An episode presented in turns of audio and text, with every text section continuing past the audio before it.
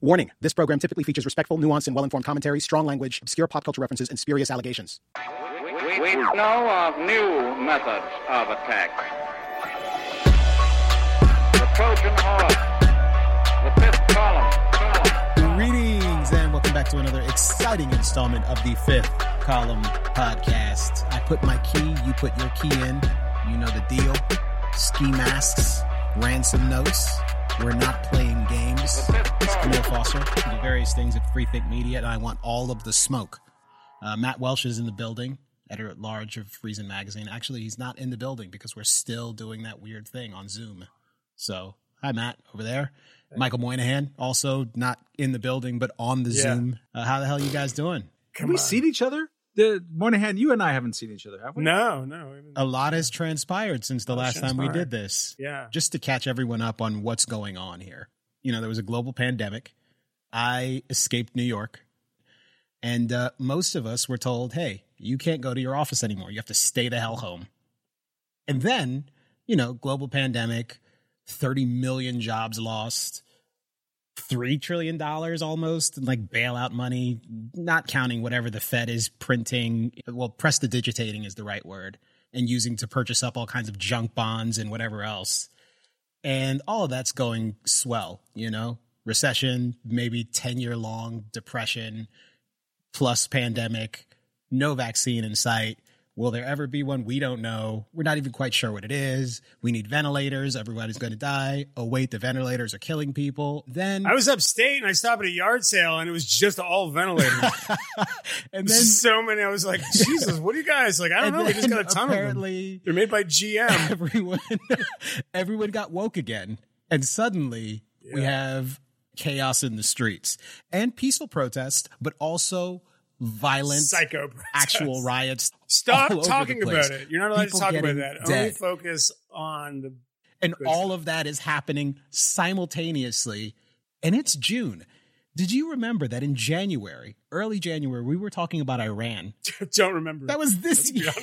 that was this year when they blew up Yeah. the guy at the airport. Is that the one place we invaded, invaded in 2003? Or that the other one? That's the other one, right? Who knows? We had we did an impeachment. Oh my God. we did an impeachment. Oh wait a second! I did a show. about that. You did. it was called like that impeachment show or some yeah, shit. yeah. I don't even remember. What is Yeah, going it's on? so weird. I was I couldn't drive back Oh. to my oh. apartment today because of the protests because everyone I couldn't drive in the street. It took me an hour and a half to get out of the city. I kept on being shunted down different streets, and I finally got out. And then um, stopped and hung out with, with with my girl, my little daughter, and then um, had to walk back because it was the, the, the streets were clogged. And it was peaceful, um, loud, peaceful, um, you know, totally normal, uh, just a normal protest you'd see. The only thing that was, you know, off about it from my perspective was that some of the signs were completely batshit. Um, like the like white lady that I saw that had the sign that said "Eye for an eye, we shoot back," and I was like, "Girl, you're not shit." You, not first of all, it's not. It's It's, not not, funny. funny. Second of all, you don't. Because I know you Really have don't. like an you have a like you're not a big You fan of the. Second Amendment. I don't think didn't look like somebody that had like a, a Beretta tucked into her jacket. But that was a good crazy one. But most of them were just you know fuck the police and there's a lot of fuck the police ones. Um, Yeah. and just just Yeah. the really boring Black Lives Matter. But the ones that also. And this is why I want to get Camille to talk about because Camille, you sent a you sent a text about this about this renunciation ceremony that it was like I think you take ayahuasca and you puke and then you talk about your white privilege in a circle in public. But I saw a lot of signs like that that were like, you know, sorry for being white and Yeah. I'm not Yeah. not doing it good enough. I'll try harder yeah. or something. So tell me about, The about random, random people stop you in the street and say, "What can we do to Oh, help yeah. you? Are you yeah, okay? yeah. Are you suffering?" I have a feeling that doesn't happen in deep Appalachia where you're at right now. Yes. It hasn't. No, but everyone is super nice to me. Everyone is super nice to me. I haven't had no problems here whatsoever. Probably have some problems up here Um, though. Uh, I mean, if you were, if you, no, well, 'cause, if I you mean, were they- at a they wouldn't- protest, unless they know, they have to no, know. but if you said to I am. anyone in a public situation, I'll give you an example because you sent this video too. Guy was like, people of color in the front, like white people in the back. And it's just, If you're a person in the middle, you're the middle. you're white, Caucasian, take the edges. Don't separate us. We're all out here together. No, we're This is how you protect the white people. Stop the arguments. Just get to the back, bro. and the Oh, kid yeah. is like, I, I thought it's all about being equal and like, you know, being one. And they're like, shut the fuck up. It's just like hilarious. It was like hilarious. He was like, what? Bro, just move, bro. Yeah. Just move, And he's just like, you're just like this dopey kid who was like, oh, it was about like Martin Luther King stuff. And they're like, no, where have you been? and in this particular in this particular video um, what's actually happening is they are organizing ahead of marching someplace and they are arranging themselves so that the white people are along the perimeters of the group Yeah. so the police won't hurt them because they're protected by whiteness do you see how that works What? do you see how that works one police totally shoot white people that is a thing that But they're also, if they really under- wanted to get under- at black people, under I think they also hit the white people to get to them. It sounded like, whoa, don't, them. don't Yeah. touch them. It's this magical Yeah. people. Don't touch them. if they really want to get to them, they'll kick the asses of those guys too. It's utterly, utterly absurd. What is going on, man? I don't understand anything anymore. Yeah, yeah. Which, by the way, isn't it an offense against nature, an offense against, you know, the human rights of everybody but yourself if you just don't get what's going on anymore. I was uh, finishing dinner preparation tonight and was uh, looking at our little kitchen TV um, for the local TV news, which you watch now because you want to know like Yeah. w- which bridge are the cops hurting protesters on Yeah. uh, today, or you know which entire sections of Midtown Manhattan are being indiscriminately looted without anyone caring. Although they've, and we're recording this on a Thursday night, I think. Yeah. Um, uh, Mhm. and I think basically last night, Wednesday, they kind of stopped. They they finally started to intervene. So it started to slow down a little bit. It's not like the kids started to slow down, but the cops got in and and Yeah. started to say no. Uh, but anyways, I was just sitting there watching my local uh, TV news to see what what's what's la- what's the latest, and um, uh, a guy who might be a listener to the show, but was an intern at Reason, maybe during Moynihan's day, uh, Armin Rosen. yes. yes. Is he got pushed off his bike or something? He was on. that? he was on the local TV with like his weird Jufro and like this uh, startled look on his face. He's perpetually startled and uh and like uh, saying, "Yeah, um, I got pushed off my. They beat me with clubs and they stole my bike." He stole my bike. yeah. Armin's Armin's a great guy, and uh, and I don't I don't mean to make fun of his pain too much. Um, uh, but uh, that's. It, that's how weird things are right now. Is that you turn on your local TV and Armin freaking Rosen is on talking about Yeah. crap. So that's how much we don't understand the world. I've seen some like really shock, shocking cop videos today. I hadn't really a lot before, um, and I wasn't avoiding Mm-hmm. them, but I just I think a lot of them uh, people were so desperate for it to be true that they were pushing everything out. There was like a girl tripped. I remember the first one I saw was like a girl tripped, and they were like, "Look at the cops throwing this woman into a well or something." And I was like, "I don't know, she just tripped." But um, then I saw something. I sent Camille one this one from Detroit that was like pretty brutal, and then there was one that I saw today. oh And yeah, I don't know where, but it was unbelievable. And I just don't understand how people, um, how cops do that when they know they're being filmed by everybody. I just don't understand it. It is interesting because some of the rough treatment and some of the things that we've seen that I've seen people complain about most. I was actually in a in a production meeting earlier today at Freethink where I do various things of great importance with a remarkable team. I mean, just really smart people.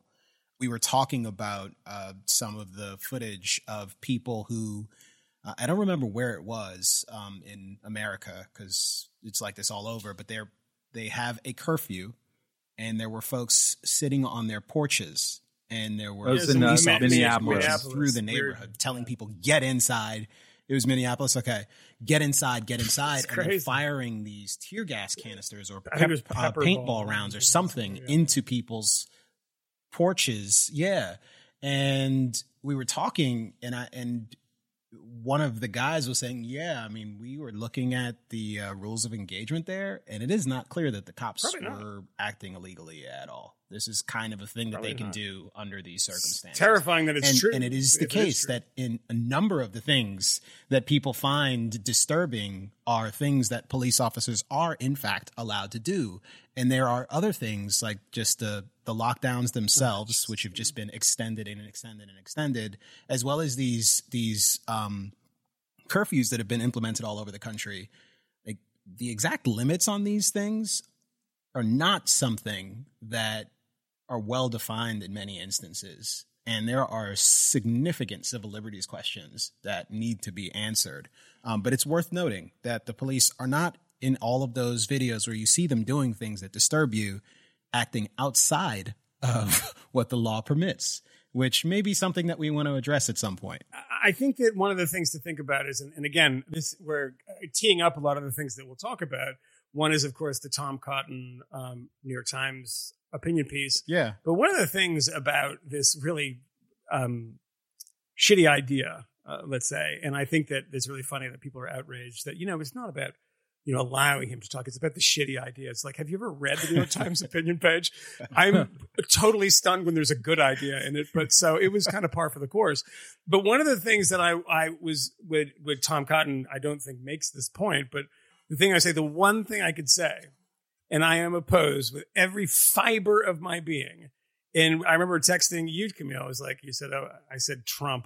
And you're like, what? I was like, he's speaking now. And I quoted him is saying, like, we need to like get a psycho force of like the toughest military guys or whatever he said. and it's appalling. And I, you know, this is exactly, It's insane. it's exactly what we don't want, what we don't need, and is, you know, wrong from beginning to end.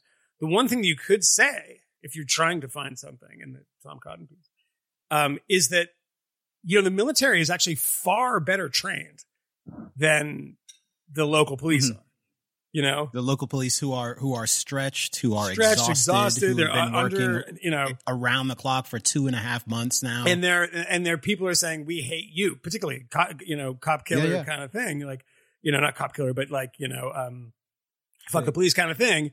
Um, and they're obviously making mistakes as a consequence of a lot of this, and in some cases, Yeah. just losing. It. They're it. just losing Like, it. You can tell that Yeah, that's what's it's and also there's some there's some a holes with impunity. We There's ales See, with impunity. about it. But you know, these are guys like in the military, and again, I know this is slightly different for National Guard and everything, but but th- these are guys that like if you were walking through the Anbar province during the Anbar Awakening, if you were walking through Fallujah after the the first enormous battle in Fallujah, like or after the like the coin stuff in Afghanistan of like we have to win hearts and minds and everything, you don't go in because you tried that and didn't work, and this is a big. uh you know, part of the counterinsurgency theory is like you don't go around uh, beating people up, pushing them with your guns, putting the butt of the rifle into the backs. Like you try to win it.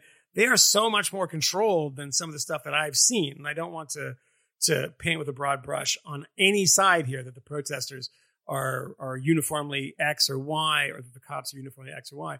Because I think people on both sides are being complete dickheads about this, and like everybody is is just picking their narrative and ignoring the other side.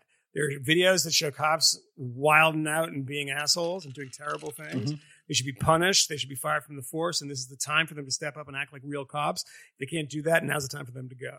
Right. And then on the other side, I see people getting brutalized on Twitter by the other blue check marks for saying that violence is bad. Violence with protesters is bad. That is stupid. Punching people in the face is stupid. Kicking people in the face defending their stores.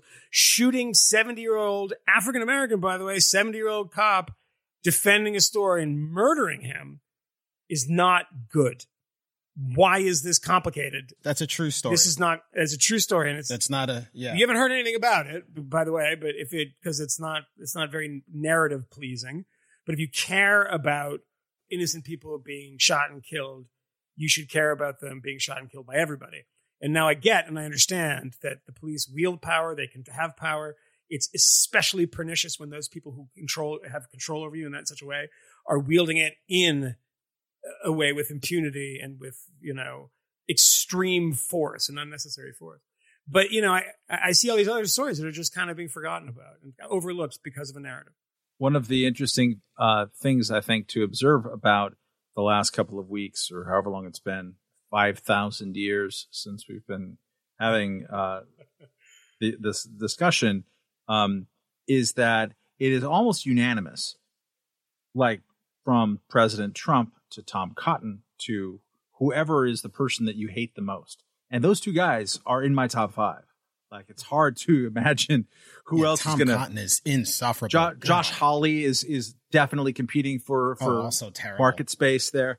Um, But these are, you know, like I, I think the first piece that I wrote about um, Tom Cotton five years ago, which is at least you know four years and 364 days before a lot of people heard of Tom Cotton, um, was like GOP's new foreign policy policy darling is an authoritarian nightmare. I think is the uh, exact quote on the on the headline. He's a bad person. Like he's he's the guy who has been saying that Trump has gone too far with criminal justice reform. We got to stop. We actually aren't Mm-hmm. locking up enough people. That's an argument that he has made. He's terrible. So I went to to read his op-ed hours after already. So this is a, you know, again we're recording on Thursday. This is something that has made blue check world go crazy for the past 24 hours. Is that Tom Cotton had a piece in the New York Times opinion section. I think just online. I'm not even sure he made it in the print paper, arguing that uh, uh, President Trump used the Insurrection Act of 1807 to send troops in to places where the rioters continue to rage out of control and the local cops are either overwhelmed or sitting on their hands. Um, and so I expected, given the reaction to this piece, which was, I wish I was making this up, but which was the News Guild of the New York Times reporter saying that it's a clear threat to the safety of black and brown journalists at the New York Times. That's Yeah. among the quotes that they Five five hundred and sixty thousand accounts, all with the same message. uh, and uh, plenty of New York Times re- re- reporters, including some people who I have in the past had uh, pretty good respect for. Taylor Lorenz comes to mind, you know, tweeting out the exact same phraseology, which is, you know, this op-ed puts uh, Black lives in danger, or you know, New York Times Black Or lives. black Black New York Times By the reporters or Black New can, York can Times we staff. just point out quickly that that is being presumptuous? Uh, again, I just made the the argument, which I think is a pretty solid one. Maybe other people disagree that the military is far more controlled in situations like this than the the cops are. Um, the, you're presuming and insulting the military that if they would be in that situation, they would shoot black people. That's not the issue at hand here. The issue at hand, the, the claim is that the police do that. Is no claim. I mean, on one end, it's usually that it, that the military careers are unfortunately loaded and front loaded towards minorities because it's and oftentimes the only option. And there's not there's sometimes there's truth to that, but mostly there isn't. There's a big myth about that in Vietnam and about the number of people who died and the cannon fodder argument about young black men. And I mean, it's kind of a strange thing though, is that the presumption is that you're putting us in danger if you say that the, we put the military in the issue. That means they automatically start shooting black people. well, there's the I, one, I, I, I, I, maybe I'm missing something. Am one missing something? one piece of that that's important is that, uh, and the reason I sort of brought this up, and there's plenty of things to talk about uh, within it, is just that I expected, based on the preemptive negative reaction um, to the op-ed and the racial framing of it, that it must be like I don't know some George Wallace stuff going on here. Um, but even Tom Cotton, who again is loathsome, he's top five loathsome, who is advocating an idea that I think is terrible um, and dangerous, and would put, extremely. And bad would put black lives and white lives and brown lives, yellow. Do we say that anymore? Yellow lives, red lives, all the colors of lives. to the last two that we don't say anymore, by the way, Matt. Just yeah, do the do Yeah, Um, yeah, yeah.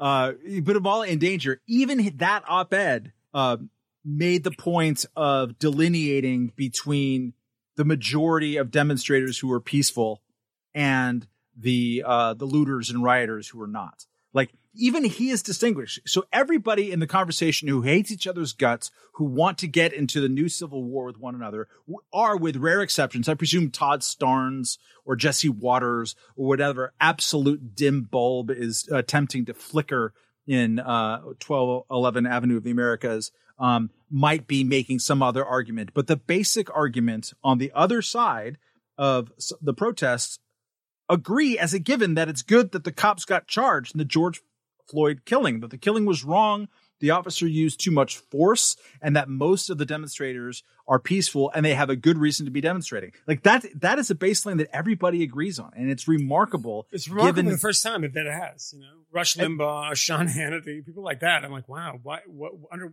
what pressure are they under to do this? Tucker It's very might be a little bit different. I didn't watch this whole 30 minute uh, diatribe. and he's got a different. You should watch the whole. No, thing. thank you. You really should. Uh, yeah, I've, I should have a five and eleven year old in my house every day under quarantine for the last three months. I will be accepting no lectures about should from anybody, But- either well, you. To, to, to, to Camille's point, I actually sent that to Camille, and with the caveat that like it's not what he says that as a reason you should watch this because I mean there's to say there's plenty to disagree with that is is, is an Oh an God. understatement. Yeah, It's like, yeah. Jesus Christ, are no, you no, kidding that, me? like 60, 60 odd percent of Yeah. it, maybe 67, maybe 80 is like, what? Excuse me? What just happened? but there? but it is the thing that when you talk about you know really shitty pop bands that you know you know dominate the world there's a reason people like the bay city rollers find out why it doesn't mean you have to like them but figure it out that's what you do with tucker carlson is that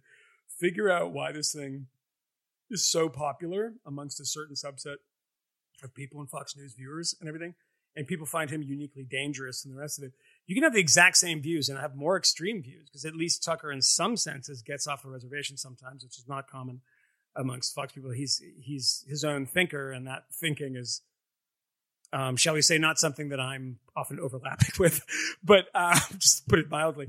But it is to to to to say just in a, in a flat way, to understand how that guy is successful at TV is is the exact way in the same way that I watched Rachel Maddow in the early days of the Russiagate stuff, which I thought was also batshit. And I was like, oh yeah, she's good at this. She knows what she's doing. She's threading that stuff in a way, and it's bringing people in. And that is a complicated issue, and she's making it more complicated than it has to be. And it was a huge ratings bonanza. It was like doubling her ratings. It was crazy. And then you watch Tucker, and it's like, oh, that's how you do it. I see. I see what he's doing. Now, what he's doing is doing what everybody else is doing. The, fir- the first bit of that le- lecture, you know, you have um, um, Brian Stelter agreeing uh, with Ben Dominus saying like this this feels like a very important cable TV moment, and he and Brian Stelter was like, I agree, and that's not I agree with him. It's I agree with that this is something kind of unique. And the first bit of that is very well threaded, well threaded because you know what they're doing, like kind of here's the bad stuff. Here's people getting kicked in the face. Here's old ladies getting kicked in the face. Here's all that stuff. Mm. And it's he's Mm. he's very skilled at, at at putting it together. But you know, the other side of that, of course, is what you see on on Twitter. And what no, I mean, you have people like Zach Beauchamp from I don't know where he is now. Vox. Fox. But he used to be Center for American Progress, whatever. And lefty guy, pretty lefty, very activisty guy on Twitter, said the the thing that he couldn't, shouldn't say today. That like defunding the police seems like a bad idea in a situation like this when people are getting punched in the face. and it was like, just read the read the responses. It is like we are literally in the early stages of the Maoist cultural revolution. It is bananas. The guy has as lefty credibility and, and credentials as you can imagine, but like saying anything like on the other side. So pe- that, that, the reason I bring that up is that the other people are just only t- that like cop violence, which is real and is happening, and Tucker is only having the the the protester rioter violence, which is real and is happening, and never shall the twain meet. And when somebody does, like, hey, I don't know, like it's probably bad to. Same thing with Lee Fang, right? yeah, yeah. Lee Fang is is uh, another former Center for American Progress guy, lefty guy that is at the intercept. At the intercept, yeah. No, I, I don't know too much about what's going on here. Yeah, but from what you read on Twitter, Yeah, I saw on Twitter there just seems to be some sort of weird dust up uh, because it seems he was shooting something in a park someplace, and a guy who identifies himself as, I believe, mostly black with some Native American. Is how he described himself. Whatever the hell that means. Race is so stupid. He look- I just he want looks to kinda remind Tiger all of you That's what I- race is ridiculous. It makes absolutely no sense that you people continue to sustain this this fiction. But at any rate, he goes on to say, and it is very obvious that he is a, a, a proponent of the campaign that Black Lives Matter is advocating for, and he is generally supportive of the protest movement. But he is deeply concerned about a lot of the rioting stuff, and he specifically is concerned about the bizarreness of a circumstance where there seems to be unique and particular concern about white people killing black people and no general concern, or at least no particular concern about black people killing other black people and perhaps even brown people killing other black people and vice versa. This seems strange to him and is disconcerting. And apparently, at least one of his Intercept colleagues, and presumably more, because there is an army of people who are going directly at Lee's head on Twitter now, believe that Lee having the audacity to produce a video and post a video containing someone else stating their own opinion about what is happening in the protest and specifically pointing out an actually fundamentally true thing that more black people die at the hands of other black people than black people die at the hands of white people in general or die at the hands of police that his feeling that it is weird not lee's this person who's speaking that it is weird that there seems to be greater concern for one thing than the other makes lee a racist because lee is highlighting black on black crime No. it doesn't make any sense, but it is still part of a dastardly campaign to, I don't know, denigrate him, but at least a few assholes on Twitter are doing more than simply denigrating him. They are threatening him. But there, but And there's some people. absolutely that, unconscionable. wasn't there one person who was a colleague of his? Yeah, it's it's a colleague who I saw Publicly. like say underneath publicly underneath something, you know, stop being racistly, uh, and then I saw a pretty a pretty nasty uh, back and forth between Scahill and uh, who was it? Who Michael Scahill was going back and forth with? Michael Yeah. Tracey. Yeah, online, um, which is very uh, personal at various points. But it does seem to me that you know having a colleague call you racist publicly and you know jeremy is someone i've met jeremy scahill at the intercept is someone i've met i don't i can't say that we're friendly um, but he wasn't leaping to lee's defense in that thread he was leaping to That would be this female suicide. colleague's defense in the thread and suggesting that it was inappropriate for michael tracey to be saying things about her publicly because he was quote attacking a black woman Oh, God. you know during like the trump administration in trump's america So what should he do? but of course, Michael Michael hadn't said anything about this woman's race at all. He simply said, and I, I I would say he simply said some pretty harsh things, but nothing at all about it is racist.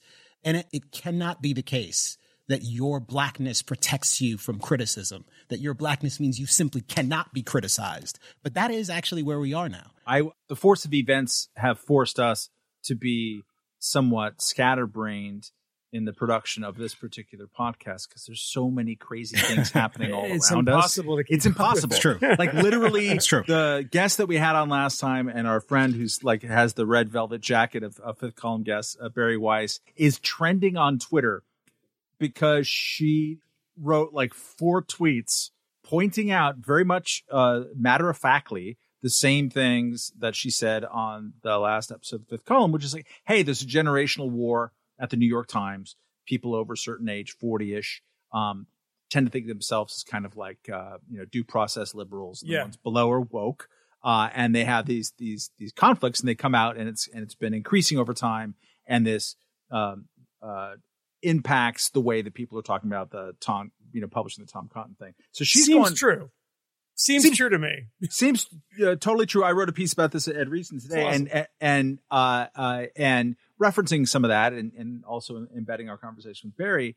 Um, and you know, there are we've talked probably about a dozen examples of this happening all throughout the Manhattan-based media over the years. Um, so it's not an implausible thing, and she's being absolutely dragged and Un- quartered rhetorically. So that's one of many things that we can and and and are talking about. But I just even want to uh, backfill the Zach Beauchamp thing because it's it's all all this is kind of related, right? This and this is in the Mhm. same week that I believe on Tuesday was was that the day that everyone did the black square on Instagram? I got I got a bunch of messages me- messages from people who were like, literally, they were like, "I'm getting shit for not putting this black square," and I was like, "What?" And I, cause I was I was traveling that day, and I was like, "What are you talking about, black square?" I'll say confidentially that not confidentially. I've You know talked to people on, confidentially. Yeah, because I know I realize that. Yeah, well, this is I've mixed my first whiskey sour of the evening. Um, I'll say so. This this is going to be a good one, people. Um, I will say that I've spoken to some people in confidence, and in other cases, spoken to people who know people. Um, but I have knowledge of lots of people who are they share my sensibilities, which is to say that they support criminal justice reform. They are outraged by excesses in policing, and they desperately want to see this happen. But they also are somewhat critical of Black Lives Matter and they are somewhat skeptical of the persistent framing of criminal justice issues with respect to race, which oftentimes means that race and disparities come first and the need for criminal justice reform comes afterwards. I'll explain why that's a problem in a little bit. But every single one of them was contemplating whether or not they should A, mm-hmm. post the black square, modify their logo in some, in some way, shape, or form, and B, issue a statement of some sort, a, a message of solidarity, expressing their unique concern for Black people at this particular moment, but also saying explicitly that they, you know, denounce not merely racism in most cases, but systemic racism. And the systemic racism that is obviously responsible for killing the man involved in the most recent incident that has helped to inspire all of this. And that seems like, I mean, that is a concession that most of them kind of don't believe, it seems to me. But lots of them bent the knee. Lots of them mm-hmm. conceded for concern that their business would be hurt in some way or that someone might come after them, which interestingly, in most of their cases, some of them are, are big companies. Some of these are recognizable brands that I'm not going to talk about. And in other cases they're small companies and the chances that any sort of backlash would come to them like is actually quite small but it doesn't matter because the chilling effect is nearly total and it requires something of you to say you know what? No it's uh, yeah we don't i mean people don't often realize that you know like oh just man up and do it it's like there's a lot of people that have you know families and make good livings that they've worked hard to to get to and think that that if they are dissenters on this that it's a binary view. I mean, we've abandoned nuance, which was the thing that we were supposed to, you know, it's the thing that Fox News abandoned, right? They have no nuance. They're just black and white, the cudgel kind of thing. And the people who criticize Fox and criticize the talk radio, and I think rightfully on, on both counts, are now doing the exact same thing. If the, if you don't have the the, the exact right uh, response to this, you are um, a bad guy. You're the, you're on the wrong side of, of history. But to the Bari thing, which I think is interesting, is I've been I've been alarmed at how stupid her colleagues are. It's really impressive to me that people who get paid that much to do so little um, and to write such frivolous nonsense can be so dumb. Because I saw people who are not only contributors to the New York Times, not even on staff, contributors, people do this, I write for them here and there, I write them here and there, say this. What Bari says is not true. Okay, one does not need to have that scene at the end of an Hercule Poirot where you get everybody to gather in the living room and you say, aha, this is what you're not listening to and not paying attention to. Bari is the only one would know this. They wouldn't know it. Why not? Because no one will tell them. If there is a liberal kind of cognoscenti up at the top who are in their 40s and 45, 50 years old, they're not telling the young people that they're afraid of them. But you know what? The, uh, the young people who are are the ones that get to say their opinions, no matter how harsh they are, no matter how bonkers they are, with no sanction and no fear of sanction. And Bari's pointing out that there is a divide here. People who say that that's not true. I work here. That's not true. You wouldn't know it's true because they don't talk to you about this stuff. That is the point. That is the point of what she's saying. So stop telling me I, I know it's not true. Well, I, you know, I also know from multiple people that there are Slack channels devoted to hating Bari Weiss at her job. Imagine if there are Slack channels hating Nicole Hannah-Jones at her job. Uh, oh my God. Uh, we know that there are Slack channel, channels hating, couldn't, couldn't stand hating uh, Bari Weiss because they were leaked to the Huffington yeah. Post in 2018 oh, right, yeah, in order yeah, to try to make her look bad. She's getting trash. Which is insane. It's insane. it's insane. So like anonymous, uh, anonymous Slack like like absolute shit talking of a colleague. Um, uh, let's let's link it to the Huffington Post and, and talk about what a moral monster Bari Weiss is. Um, uh, and I mean, judge for yourself, uh, people. Uh, I, I don't think Bari has been on a program with us in which I didn't disagree with her about some issue. But like Mhm. as a general like comportment person, does she sound like a monster? it's like you know the worst thing that ever happened to the New York Times? The worst thing was that gay woman who left the Wall Street Journal because it was too pro Trump. that was just The a gay- bridge too far. the bisexual Jewish woman. Come on, like if she Uh, if, yeah. if she used uh, any of that like as a shield, like she could She show- doesn't. She could like get, get the Jeremy Scahill points, and that's it. You know, my She God, doesn't. How dare you criticize bisexual I- I just- Jewess? I, I don't. I, I do not believe that this is uh, somebody I know, and I defend my friends. And you know, there's also, by the way, no point in doing it online.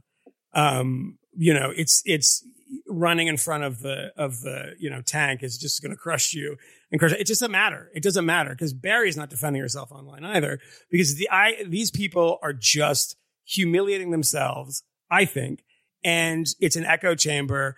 I- I'll give you one more example. Is a guy sent this thing. I I don't know who he writes for Slate or something, and he said, "Oh, well, that's rich, Bari.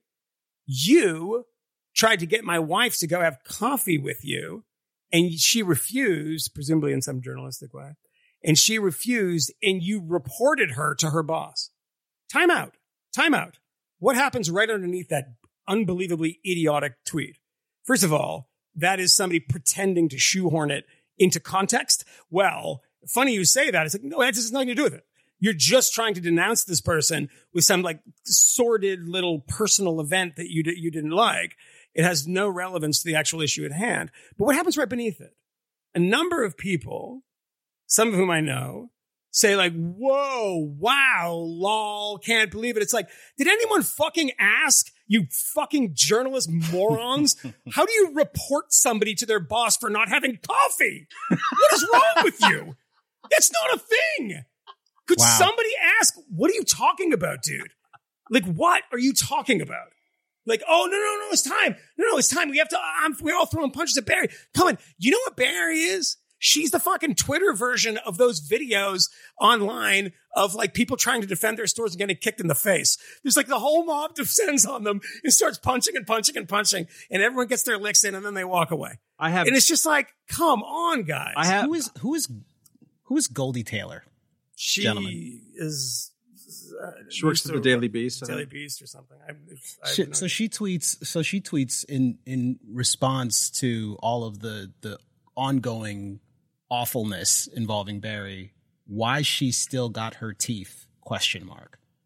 What do you What do you think that means? I don't know because there's, that- there's there's there's no verb conjugation. I, there's no, it's I it's think a mess that, of I think that almost might be a reference to the hippity hop. Yeah. I, I think it's a reference to actually like some sort of act of violence being perpetrated against her. do you And think it of do may not be a do you- command? and again, perhaps it's figurative, but do you think that's okay? Like, is that fine? Is it Is okay it to do that? to Someone ah. someone says something critical, and even is. if it's about her colleagues, you don't like it. Maybe it's wrong. Maybe it's just the worst thing anyone could say. The response to that, the appropriate response from a responsible journalist, someone who works at a serious publication and is supposed to be writing and saying serious things and is responsible for ensuring the integrity of the work that's happening underneath their guidance. They say, why she still got her teeth. That's fine. I think it's worthwhile because it's short enough to read uh, Bari's uh, tweet thread. Because not not Okay. to amplify her voice on this platform, certainly not. No, we wouldn't do that. Because I mean, we, wouldn't she should be something like deplatformed. we know this, That's but right. it's actually to give a sense of like imagine your life that you read what you're about to hear on a social media platform, and it fills you with so much fury that you want to fantasize about kicking her teeth in. You want to talk about like how is it possible that such a mediocrite could ever like have a I can never pronounce that word even sober uh, mediocrity. mediocrite mediocrity. I always thought anyway. Mediocrity. Yeah, whatever. Mediocrity, I guess. is. I, You sound like Goldie Taylor.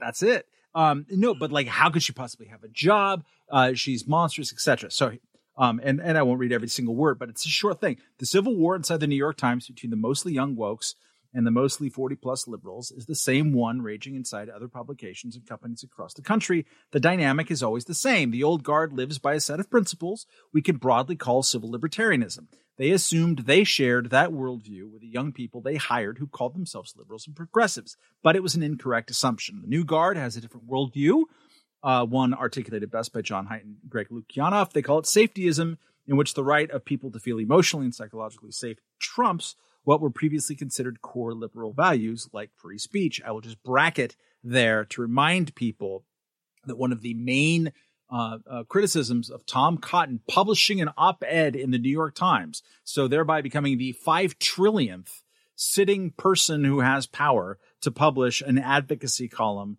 in the paper of record. Um, they're, they're saying that that made them feel as a clear uh, and present threat to the safety of journalists. Continuing with Bari, and it's going to end soon. Uh, perhaps the cleanest example of this dynamic was in 2018 when David Remnick, under under tremendous public pressure from the staffers, disinvited Steve Bannon from appearing on stage at the New Yorker Ideas Festival. This is something we talked about last time she was on. I've been mocked by many people for the past few years for writing about the campus culture wars. They told me it was a sideshow, but this was always why it mattered. The people who graduated from those campuses would rise to power inside key institutions and transform them. I am in no way surprised by what has now exploded into public view. In a way, it's oddly comforting. I feel less alone and less crazy trying to explain the dynamic to people. What I am shocked by is the speed. I thought it would take a few years and not a few weeks, etc. That's it. That's kind of it. That's Imagine you just heard that and That's thought, like, how can someone have such insipid points of view? Insipid. How does she even have a job? Kick her teeth in. Just imagine. How do you get there? The best thing about it is that Goldie Taylor's um, Twitter bio, she refers to herself as a human rights activist. kind of funny, isn't it?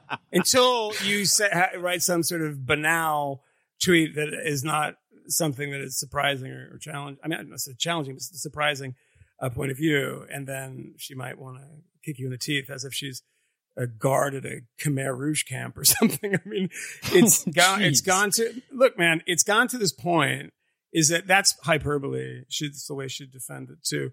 But I'm, it's, I- mean, to say like, if you said that about a New York Times writer who is a woman of color, you know, this is Oh my gosh. talking about violence You, and we deal already. with violence every day. The Tom Cotton editorial opinion piece, that mas- masterpiece of stupidity, is the, the Times itself apologized for it more or less, saying we shouldn't have published it because people in time inside the New York Times say it could potentially be interpreted by somebody down the chain in a military command to open fire on black people or the presence of the military, whatever. Of course, the presence of the military increases the likelihood of anyone being shot anywhere. Obviously, we don't want that.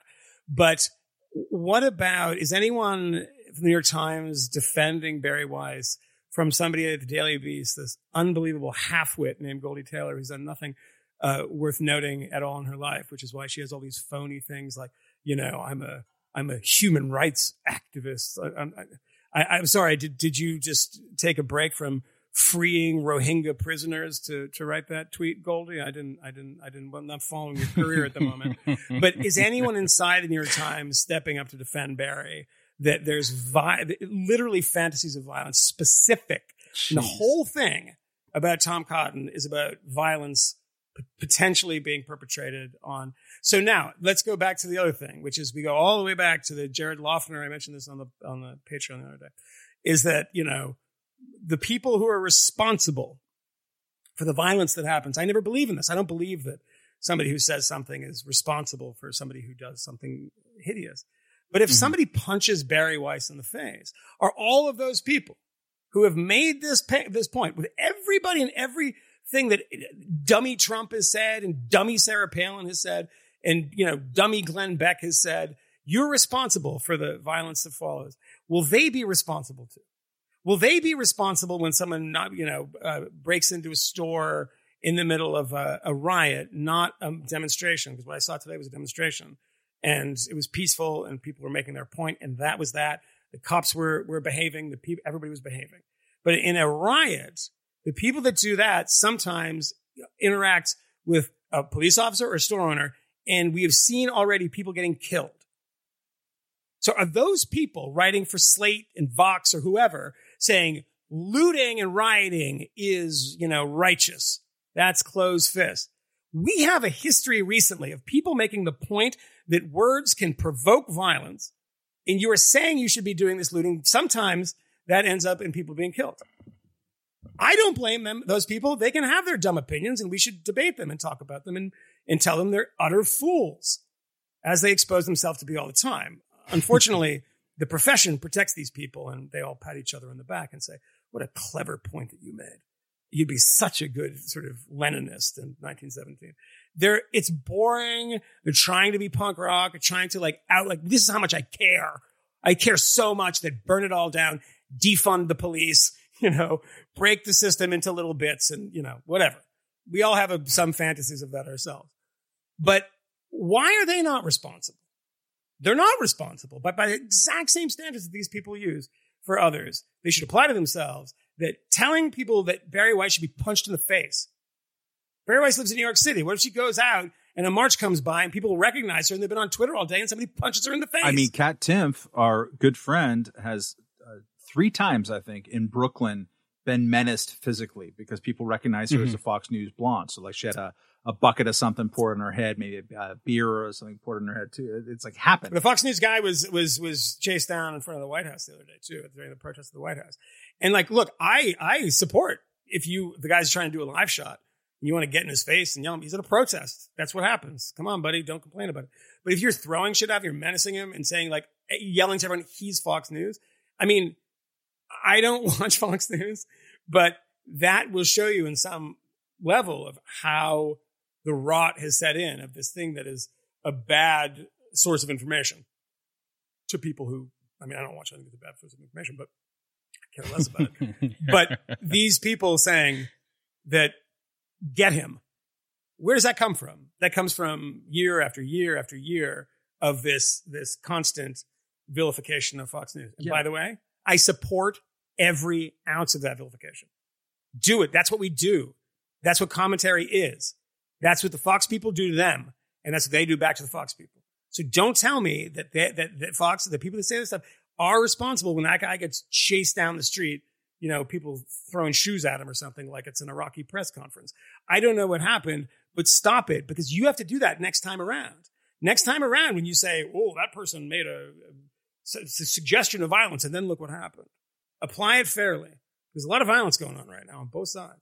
I want to point out um, before we leave the topic, if we ever do, um, No, we're not leaving. and, we, and we We're shouldn't staying right here. stay right the hell here. I'm building a house on this motherfucker. The uh, feels a little wound up. Uh, get a little conspiratorial there. Black Kaczynski.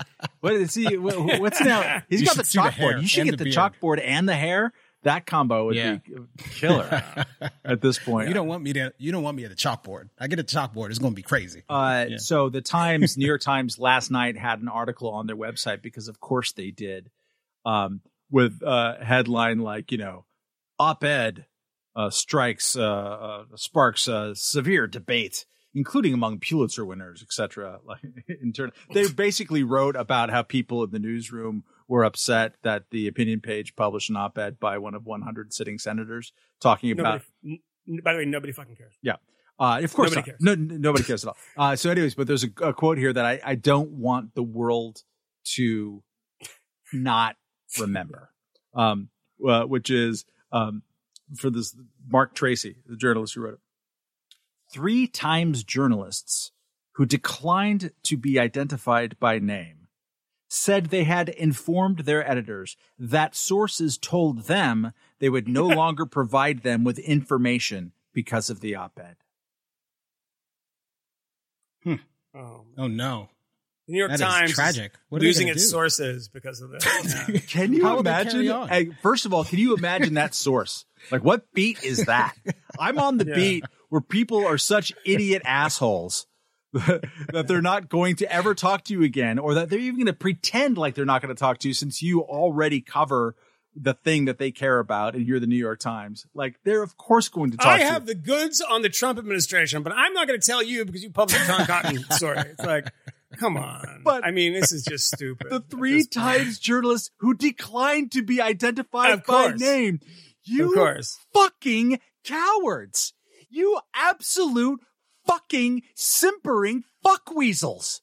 You work Right, for the you- fucking New York Times. No, but you also know that they would get, they would be celebrated. My, my favorite was Nicole Hannah Jones saying, when she tweeted about it, she said, I'll probably get in trouble for this. Yeah, I'm like, no. I'm sorry, what now? No, you won't. You'll get the Literally, you will not. You'll be a double MacArthur fellow at the end of this tweet. But I don't Oh even understand gosh. it. It's like as a black woman, as a journalist, as an American, I'm deeply ashamed that we ran this. I don't I just don't I mean, look, I get that that the criticism of anything that I say about this stuff is um boring and and not terribly bright when they say, well, you're of a, you don't get it because you're this identity or you're this age or whatever, so you can't possibly understand this. you can read that. as you can read as much as you want, but you can't possibly Stop understand that. it. But I I realized something today. Why this is such a pernicious moment is it's a it's extension of COVID in a way. COVID, what we saw, we made fun of. Everybody made fun of it, right? Was it everybody became an epidemiologist, right? So everybody's making these huge, we're having social distancing set by people that know nothing, right? So don't go to the beach. You can't be on the beach because you might get this when that guy's over there and you're 20 feet away in the beach swimming in the water. This is a real mm-hmm. thing that happened. Bill de Blasio said, I'll pull you out of the water if you go swimming. Or not, he won't, mm-hmm. because that would just be hot.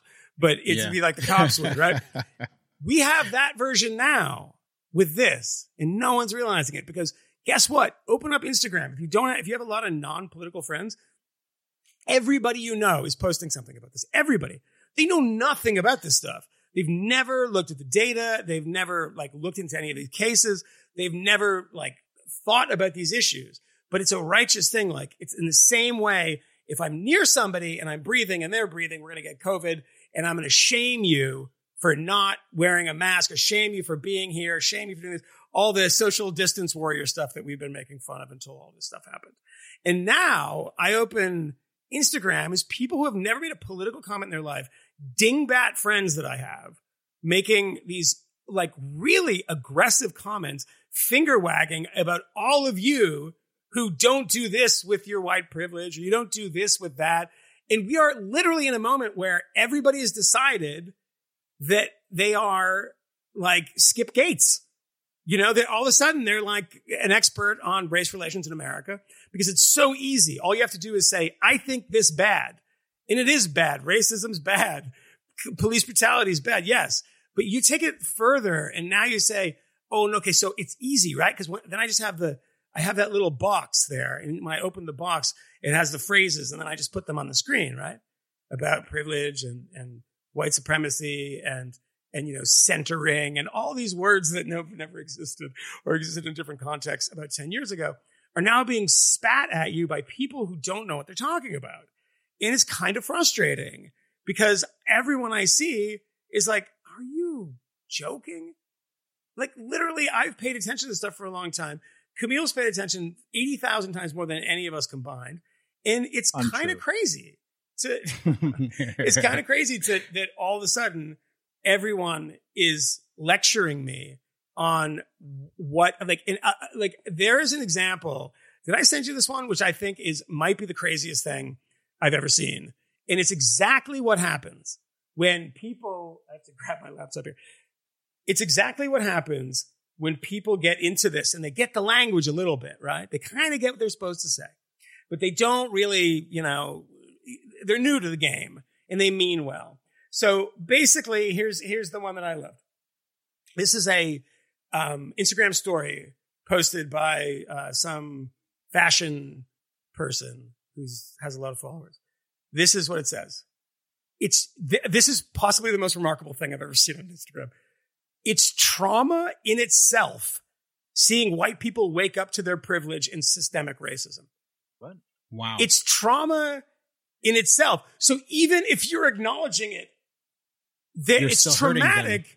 you can't stop you- hurting them. You just can't win. wow. It's wow. I was like, is that a joke? And it's like, but it has all the language. People It's waking up to this. It has the trauma. And it's like, but my trauma, it's like, what did you put that in one of those old lotto machines that has like the ping pong balls in it and just did that and did that. And then it had a sentence at the end of it.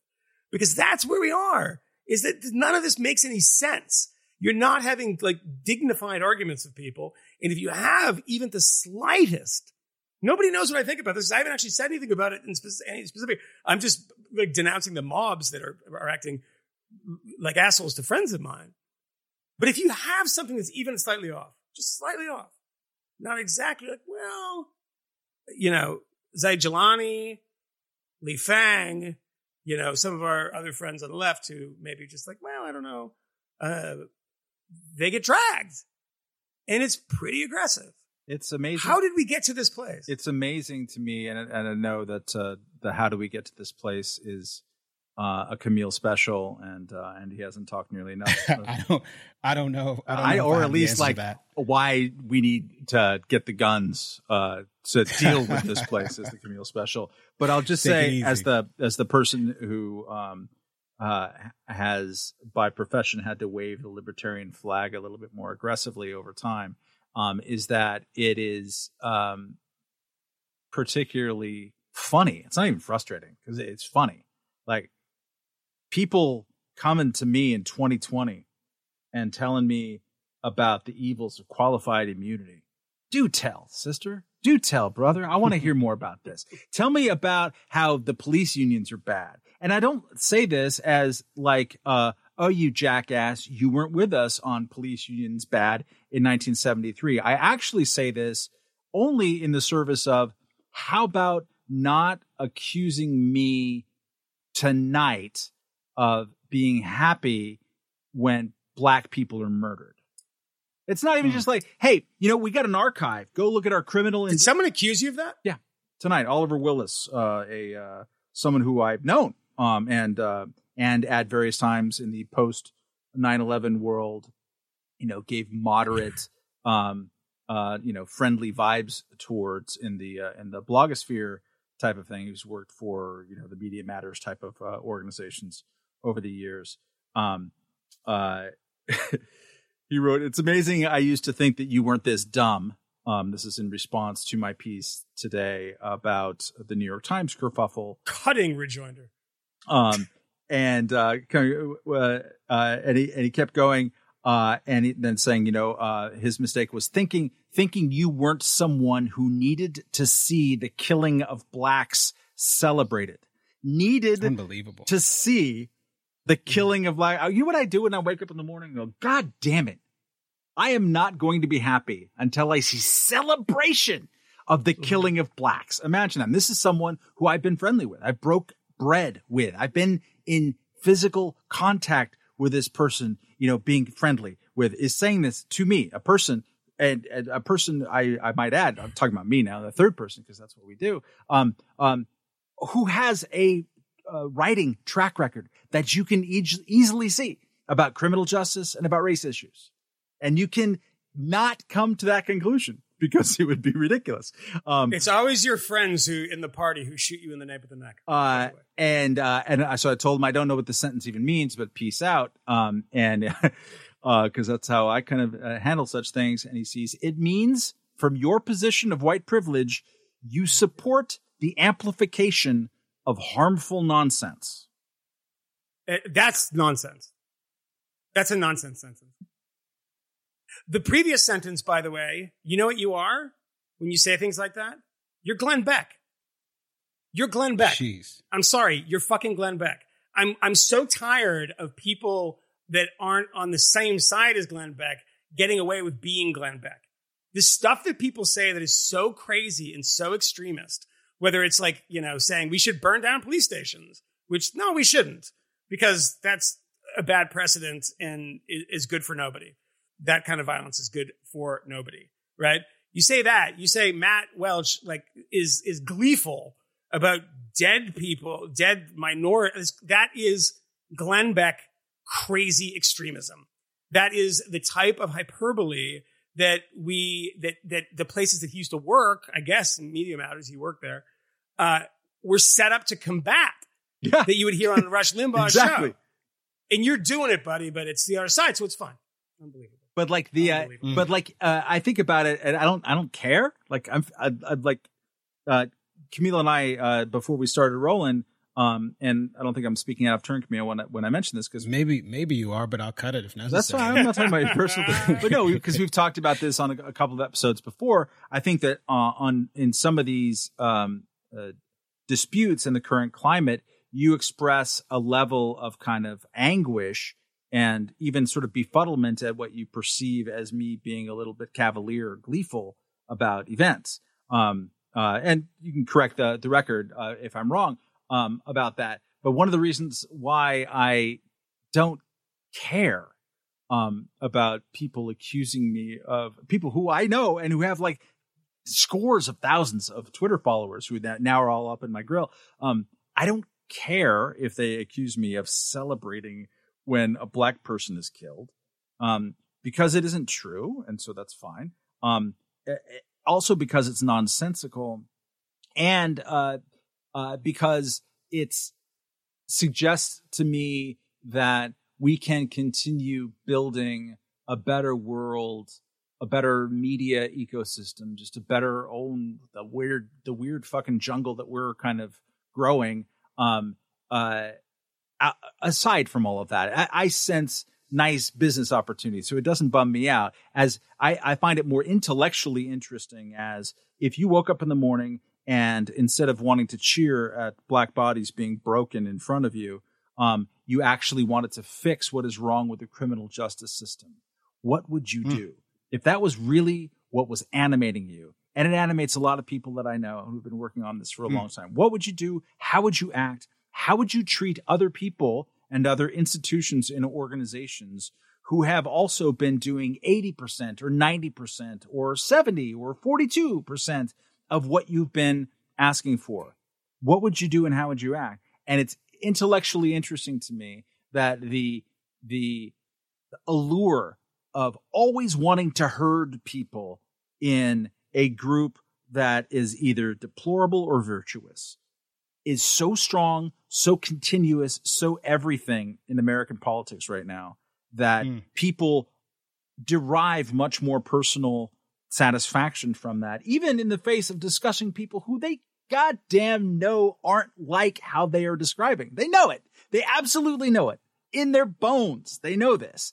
But it's more pleasurable to them to do that. The power, the magnet is stronger to do mm-hmm. that, even against the personal knowledge, than it is to think pragmatically, what would I do to fix this system? Where are the coalitions? Who are the people that I can try to persuade and etc. It's remarkable to me. Uh, Kmele, you're the Yo. voice we need to hear of this, but anybody, I just want to say the quick update is that I got a message from his friend that I hope you're okay over there. And apparently there's some stuff going around um, in Williamsburg. Uh-oh. And I just did a little look, and the the funniest thing is it's past curfew, and Oh, I boy. just saw um, the video. This is the moment the police attack, attack and, and stream after us and run and you know beating and whatever. I didn't see that, but the video was, from what I could tell, and I can send you it, was a was literally 300 like white hipster kids, no joke, like fixie bike hipster kids being rushed by almost entirely black cops. I, I mean, it's just that you can't make this stuff up. It's just, I mean, it, it reminds me of the apocryphal story of the 68 convention of these rich kids, you know, like, like from Chicago, of course, Bill Ayers, his father was the head of like the Chicago um, Power and Light Company or something. And uh, the apocryphal story of the kid, the hippie kid in 1968, falling to his knees in front of the Chicago police officer and saying, Long live the working class. And uh, the cop who says, I am the working class, and cracks with the baton. There's something about that here of like these these, these rich rich uh, like white uh, uh, hipster kids uh, being being chased up up uh, the the bridge by a bunch of um, it looked to me almost exclusively minority cops. Kind of funny. Anyway, Kmele, g- g- give me give me that. You got to have some rage about this. You calm tonight. Which Calm. which part? Everything. Because I have so much. I have so much rage. Well, Are first, I, we I do at an say. inflection point? Are we at some weird moment? Well, I, I will say that as I've as I mentioned earlier, I, I really do have a very odd sense. There does seem to be something quite sinister in the air. There does seem to be something in a number of organizations and newsrooms where there is this this like willingness to purge anyone who does not have precisely the right ideas to at least isolate them, um, to at least make them feel particularly uncomfortable, to host regular meetings where you're asking folks about your you know, your ability to to center black voices in conversations to prioritize them which it, I should I should say explicitly and I think it is fair to say that this this kind of racial essentialism the notion that certain people have the capacity for empathy with other people who kind of sort of look like them but if you don't then you don't also have that capacity for empathy that everyone who kind of looks alike um, or to say it, put it another way, everyone of the same race with a huge asterisk beside it, because what is that? Uh, that all of those people have some sort of shared sense of history and some shared experience in the world, which this would be cute if it were true, but it is obviously not true. Our experiences are subjective, and as such, they are individual. And generally speaking, and we mentioned this on the last release, to the extent you have this notion of blackness, you can have as many people as possible. You know, 60 million black people, all of them are black in their own individual way, which renders the concept virtually meaningless. The, the, the fact is that once you do that, all you're left with is this weird sort of nest and patchwork of interconnected and overlapping like averages, like weird things. You know, what is the average group propensity? Towards this or what's the average height or what's the average weight or what's the average income? But when you break it down further you find that the caribbean americans the the african americans like literal africans say from nigeria or something that those people have differences that when you break it down a slightly different way the number of books read per per night to your children or something like that Oh. the What's the up, Joe two Biden? parent household for example like they have different outcomes there are a hundred thousand different ways to parse things and the notion that you could actually say that there is a ubiquitous universal black experience and that is enough for you to start to say other ridiculous things like there is a black privilege or a white privilege that is just there uh, an inherent sort of black disadvantage but once you take those things and you make them part of your institution's policies like it is part of your practice for determining who gets what role or how many people you need to have of a particular hue in order to say, ah, we're meeting our quotas, our thresholds. Once you do that, it is functionally racist.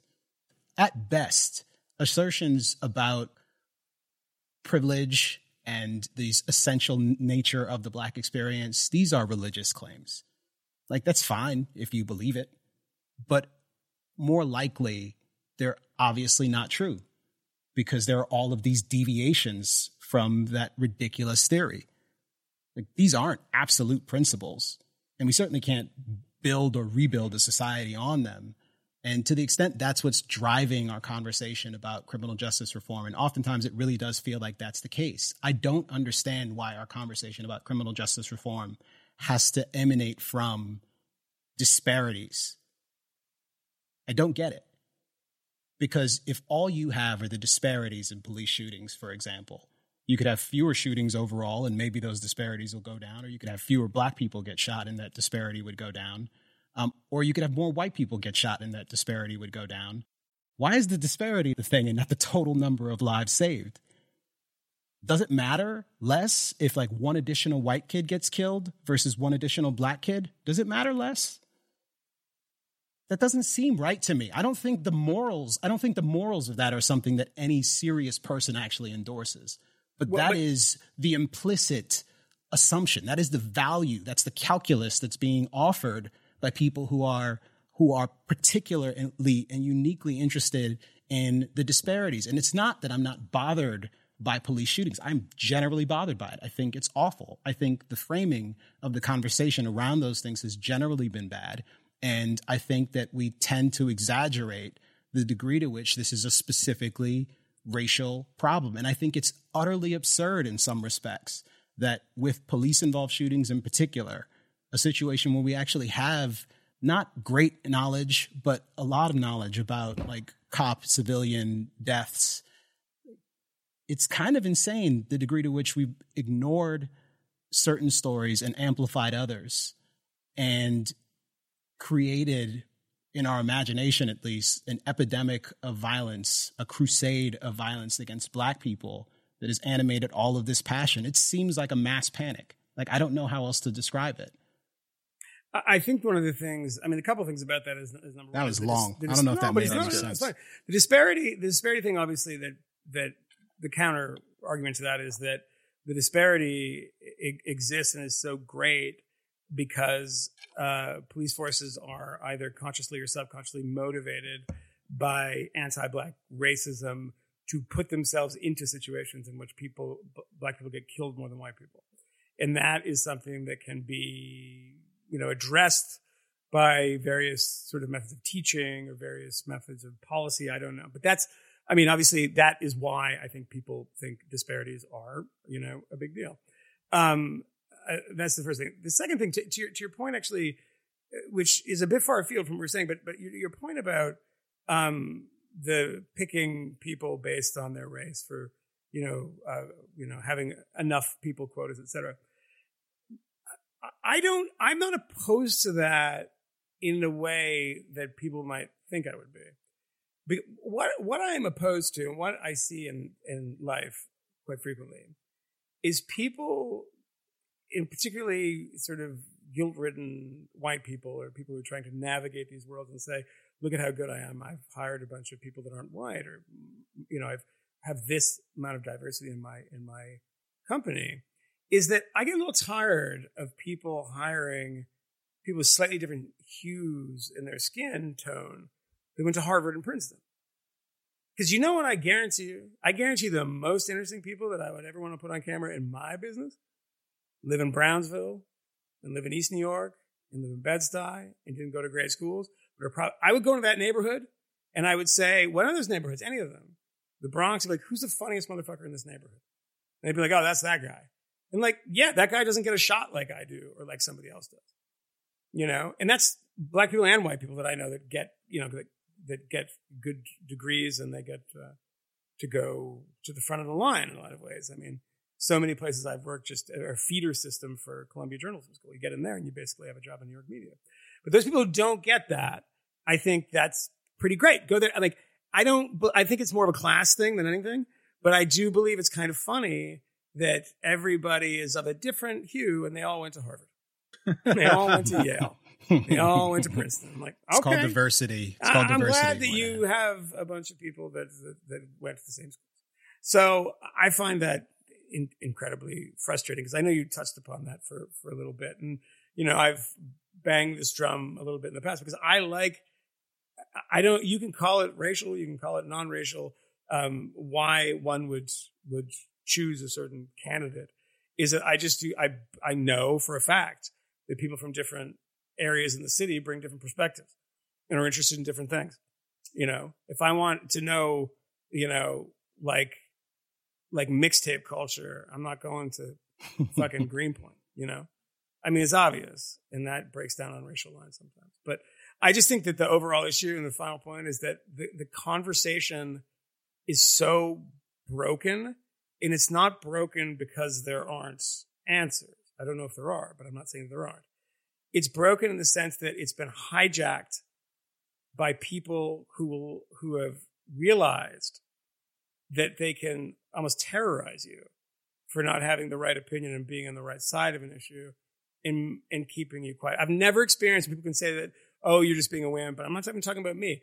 I've had never had more people in my life tell me privately, more never, left, right, and center, that it's best not to talk about it. I don't like living in a society where it's best not to talk about an issue that is convulsing the country and the city that I'm in right Yeah. now. And you know that that's it's best not to talk about it. Really, I want to uh, follow up on that point. I have my own uh, things about why I talk about racial disparities that Kmele and I have been talking about in public for eight or nine years now. Um, It, it would it might it would it would be nice if you stated a little bit of it here up for the for the people. just quickly, because I wanted you to build in uh, off of what Michael just said, because I think it's relevant and Yeah. we referenced it earlier. But my basic uh, approach has been to say that the racial disparities angle is a window into disproportionate uh, wielding of power against people who disproportionately have less of it. Right. So that might be what's that? might be Uh, no, no. I mean, it, it that's that's it. It yes, it might it might be a window, right? Um, so Mhm. like, uh, if, if cops have a lot of power, police have a lot of power, um, prosecutors have a lot of power in this country. I think they have too much. I think there's too many laws, uh, particularly they're not only on the federal level. Way too many people in jail. Okay, so uh, what are going to be the canaries in the coal mine? And also, some of this is colored, as I've mentioned before. As I, where I grew up, I was very uh, uh, strongly aware and shaped by uh, the racism of local cops, some of whom I knew personally, and also the murder of Ron Settles, a uh, a black man football player from Long Beach State, in the um, uh, prison at Signal Hill. Um, we were talking about there might be blood, which I think is uh, based out of there uh, before we started uh, taping. Um, um, There there will there be will blood. whatever. Uh, I need to see it. I hear it's good. Um, It's less impactful when it's you're the one who got my, head. Yeah. Um, but anyways, uh, that happened when I was like 12 or 13, where a, a guy was like obviously pulled over and then uh, beaten to bloody hell. Uh, and then Mhm. they staged his hanging um, super crudely. Uh, and Yeah, then after it was, uh, uh, I mean, it's just, it was obvious that it was all fraudulent and, um, but they weren't rung up on charges or they were cleared of the charges. I forget the details. You can look it up. Ron Settles is his name. Um, then the cops sued the surviving victims' parents for like defamation for for accusing them of being murderers. Like this, all that colors my vision strongly, and that's and that's a world that happened in 1981 and 82 and 83. Um, and that's not the world that Kmele grew up in, and so part of that uh, is reflected in that, and and also Southern California is just different um, than wherever the kind of fucking factory that produced uh, Kmele. So My my mom was a factory. the mom factory. Just kind of did. Uh, but uh, uh, so all of that has been a, a backdrop to be me being more uh, open or interested in talking about disparities. You can feel a butt coming on um, yeah. um, the but that has come on is that I've come to be more persuaded. Um, and all you have to do is look around you, experience this week as it has taken place, and the way that people have talked to one another. That um, and we and this is all very much a post Ferguson phenomenon. And again, you know, when we did the Independents television show, um, Mhm. Ferguson was like the biggest event in many ways of that whole thing. It happened right in the middle of our run, and um, and it made uh, it was an interesting moment. People were uh, becoming introduced to the concepts of militarization of police, of a whole bunch of different things that libertarians and civil libertarians and police reformers have been talking about for decades. Suddenly, were on the lips of a lot of people, and there was a initial hope, like, "Hey, maybe we can get some people to agree who don't normally agree." And in fact, some of that hope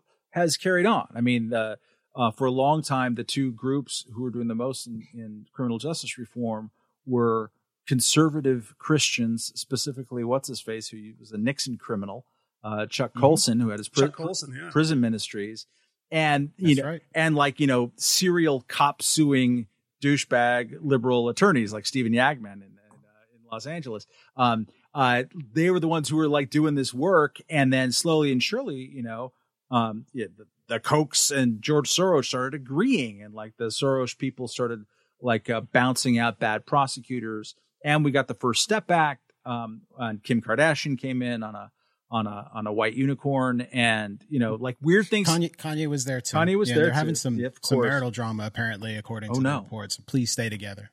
Stay for the sake of we need you. American freedom. So uh, all Mhm. all of that is to say that like uh, some of the post Ferguson work, including of the Black Lives Matter, like was the Campaign Zero.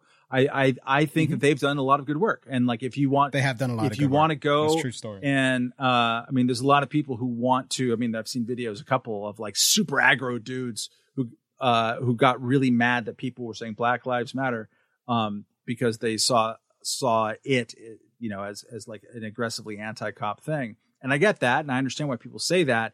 But uh, for those who thinks that it's just you know this this like bullying sloganeering um, to try to wrong foot people and you know and and tell Bernie Sanders in 2015 that he's bad, but Hillary Clinton's good, just based on the way that they answer the question, "Do Black Lives Matter?" which was an insane moment. Um, those people go look at Campaign Zero because it's a group that came out of all of that that has pushed for reforms, and some of those reforms have happened. So all of that is there, but we I think are in a crazy moment with race uh, in this country when we talk about stuff, and I'm being more persuaded uh, of the Kmele point of view, not exactly in the same way because they'll never declare uh, defeat. Um, um, and Because you you you love your whiteness and you would revel in it forever. Is that what it is? um, but also part of the reason why I'm I'm uh, getting more to that point of view, um, it comes out of my allergy to, for lack of a better word, uh, soft Stalinism or Maoism. Mm. And this kind of Yeah. ties together everything we've talked about today. The thing that really uh, shocked me was like a, a game changer in my in my brain, and I think Bari even sort of like referenced this in her short tweet thread, and I and I mentioned this in my piece at Reason today that proved that I was a racist who likes black people to die. Um, was Moynihan going to Evergreen State and and uh, and filming the people uh, who were sort of making these forced hostage note confessions that they didn't believe, and then suddenly they do believe. It's just crazy. Like I didn't. I, I saw show trials. I've seen them from the fifties in Central Europe. They're bad, bad, bad. You don't like. And you always imagine like how could people do that? How could people confess their own guilt and whatever? And so this gets back to what Michael was talking about earlier with Zach Beauchamp from Vox. He says, and I'm going to read this specific thing because it helps. I'm sorry. It's a tweet he comes up with, I think this morning.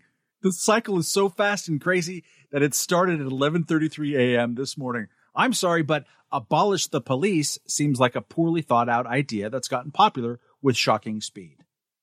Okay, that's a pretty normal conclusion, actually. Most Yeah. people, I, I I dare say, most people in this country, even like super radical weirdo anarchists like Kmele Foster, are not leading out there with, you know what?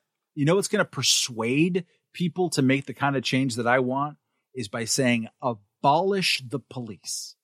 That's By the way, a hmm. quick a quick interjection just to point out that I don't know where this concept comes from that people in like crime addled neighborhoods want fewer Want the police gone? They don't. They I don't, don't. think that's true. They I don't think that's necessarily there's a, there's, true. I think there's a significant amount of data to suggest that that's not true. Is that because They- they, they do- don't like the violence either, and it's a minority of people that that do that, and you see they don't they don't like that at all. It's just Mm-hmm. But there have been some situations where police departments are so fundamentally corrupt. A hundred- Just still exist wholesale, today. Just yes. rot through. I mean, a lot of that federal, uh, Essentially, you take the step of like firing everyone Uh-huh, uh-huh. and starting from Sure, scratch, 100%. which is which is very different than saying we don't need any police whatsoever. Right. And you know, my radical, insane libertarian politics are such that I would be fine with some sort of corporation that was responsible for policing in my neighborhood, which you subscribe to voluntarily, or you know, I got my AR-15 and I'm not too worried about y'all. Get the- Because if you come around here playing games, you're gonna get it. get Johnny got We Johnny we gonna do Pinkerton on the to y'all. job. Let's uh, we'll do it. we're gonna do that to y'all. On my mama. but to Matt, to Matt's point too is that one of the things that is that I'm concerned about. Uh, um, mine's very similar. The Maoism thing is. It's funny that Matt mentioned earlier. I don't know if we were recording or maybe talking before that uh, the uh, the great Jay Rosen uh, on Twitter was uh, sarcastic. Uh, was uh, having some conversation with historians of fascism tonight because I don't know we're always on the precipice of fascism, and it's always Feels mis- feels a little more real now. well, it's. I mean, it's usually misapplied because you Yes. know fa- fascists. Fascists wouldn't allow marches like this to happen. As I said to a friend of mine today, we were watching the march go back, who's Irish. Um, guy, this guy is Irish guy. I said to I said to him, I was like, you know, there because there someone was was barking about this, and I, I said, you know, the very existence of this march is is the refutation of what this person's saying about living in a police state, because if we were living in a police state, this march wouldn't happen, and they'd just be being beaten like that, like happened happened in Tiananmen Square, they'd be gunned down. You know, it doesn't mean that there's only one way of there being a sort of soft authoritarianism, but I think that you would get an eye roll if you said what we're experiencing now is actually the triumph of a kind of, you know, soft Maoism uh, on the other on the other side, because because it is true of that people who work at corporations, people who work at media companies who are in their twenties, feel totally comfortable denouncing their editors. They, they denounce the teachers as they did in, in the Cultural Revolution, and the teachers would have placards on and wear these rather large coil like dunce caps that kind of were so big that they hung over. And it feels very similar to that, that. That I would never say the things that young people say to their, well, that's a good thing. Well, uh, kind of in some ways it is. In other ways, that I think that there's one issue that you're allowed to talk about in that way. And the the other thing that I'll say, just to, to Matt's point, is that, and I know Kmele and I have had this conversation, is a complete. I don't believe that this is an honest conversation primarily because I don't hear debates about the numbers of people who are actually being shot by the police who are unarmed and blah blah blah. That's right. We don't talk Yeah. about it, so I want to know that in the way, say, same way that I want to know COVID numbers. when We're talking about COVID, right? It's not. I'm not trying to prove a conspiracy, but the other number that I think should be should be talked about, and people don't know this or numbers, is it's it's getting better, and mm-hmm. and this nobody wants to acknowledge this because they're taking to the streets. And if it's an honest movement, they would say, yeah, it's getting better, but mm-hmm. it can get even, even better than this. That's fine. I totally understand that. If your goal is zero uh, innocent people being shot, you have the right goal. That's the correct Absolutely. goal. It's a hard one to achieve, but it's the correct goal. And, but, but to not acknowledge that the numbers, I mean, when you and I, Kmele, first started talking about this, the first database numbers, I think in 2017, I remember it was, it was a hundred, almost a hundred even people unarmed people shot. 36 of them were black. And that number now is down to nine of the people who were shot were black. And I think the total Right. is down too. It's gone down every year. And I guarantee you, they didn't even keep numbers in the time of 1993, the highest peak of New York uh, City murders in the 2000 range. What those numbers were probably crazy because Mhm. technology has made things better too. Body cameras have made things better too. Your cell phone cameras made things better too. You know, this has changed. And I never hear anyone they're like allergic to or afraid of talking about good news because it'll subsume the bad news and the bad news is what gets people out to protest. Let me uh, read to you the lead sentence, lead paragraph in the lead article of the New York Times on Friday is pursuant to all of this. And I'll bracket that um, that the uh, argument now I'm seeing more online about Tom Cotton's op-ed uh, is that oh it, it wasn't fact checked enough. It, was- it contained inaccuracies. It wasn't precise. Um, this is not what the original uh, at all. We always, we always say this the Muhammad cartoons were bad. Remember, they were shitty cartoons. Yeah, yeah. It's the same principle. So the people who really care about being factual and getting editors in there and being precise with your language thought that this was a pretty good lead paragraph and the lead story of the paper of record, all the news that fits to print. Uh, here we go. They are parallel plagues ravaging America. The coronavirus and police killings of black men and women. Parallel plagues Yeah. Parallel plagues ravaging America. That's Yeah. that's not what a plague is.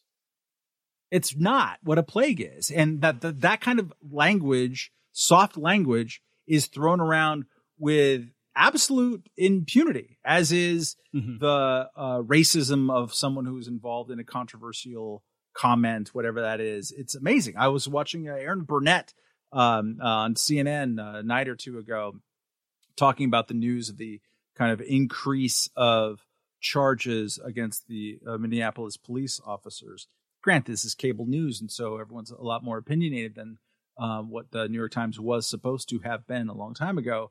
But um, she's talking to a guest, and she goes, "Okay, so that's good news that they've increased the charges, you know, against the, these cops and a- added new ones and made it more like that's good news, comma, as an opening bid." And it's like there are universes in which that's actually bad news from the perspective of someone who wants justice. That can be bad news. A high profile shooting in which uh, huge amounts of demonstrations are, uh, are demonstrators are applying political pressure on prosecutors who then, uh, you know, crank up charges can lead to a situation. And we have seen this with police violence in cases that we can name and have talked about um, can lead to situations where they overcharge someone and he gets off.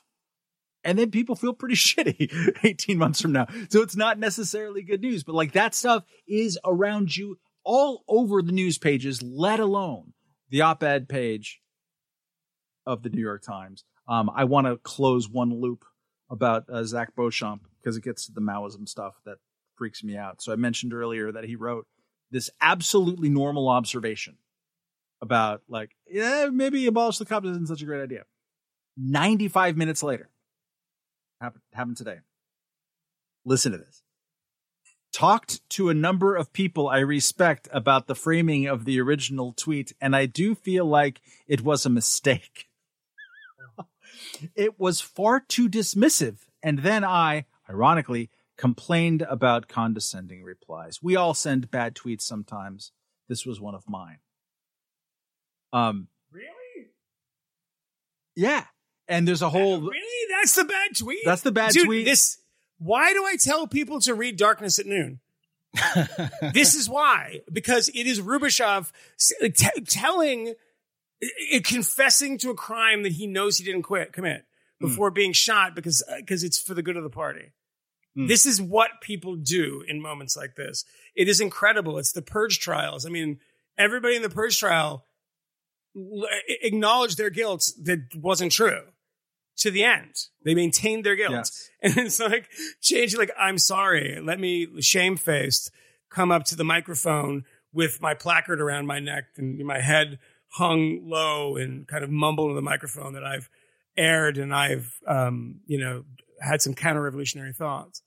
It's like what he said before is not crazy. And it's also what you why when you're correcting that, you're saying this.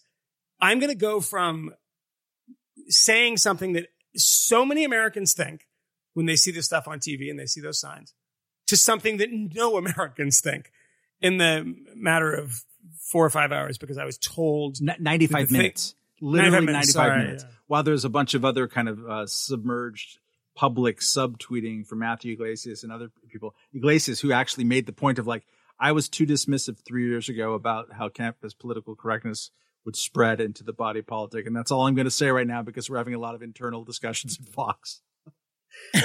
Seriously, that, Really? that happened Del- today. Yeah, yeah. and Uh, and then delete that tweet. Uh, I'm sure he deleted that tweet. right? Yeah. Yeah, it's I think he deleted Memory- all of his tweets.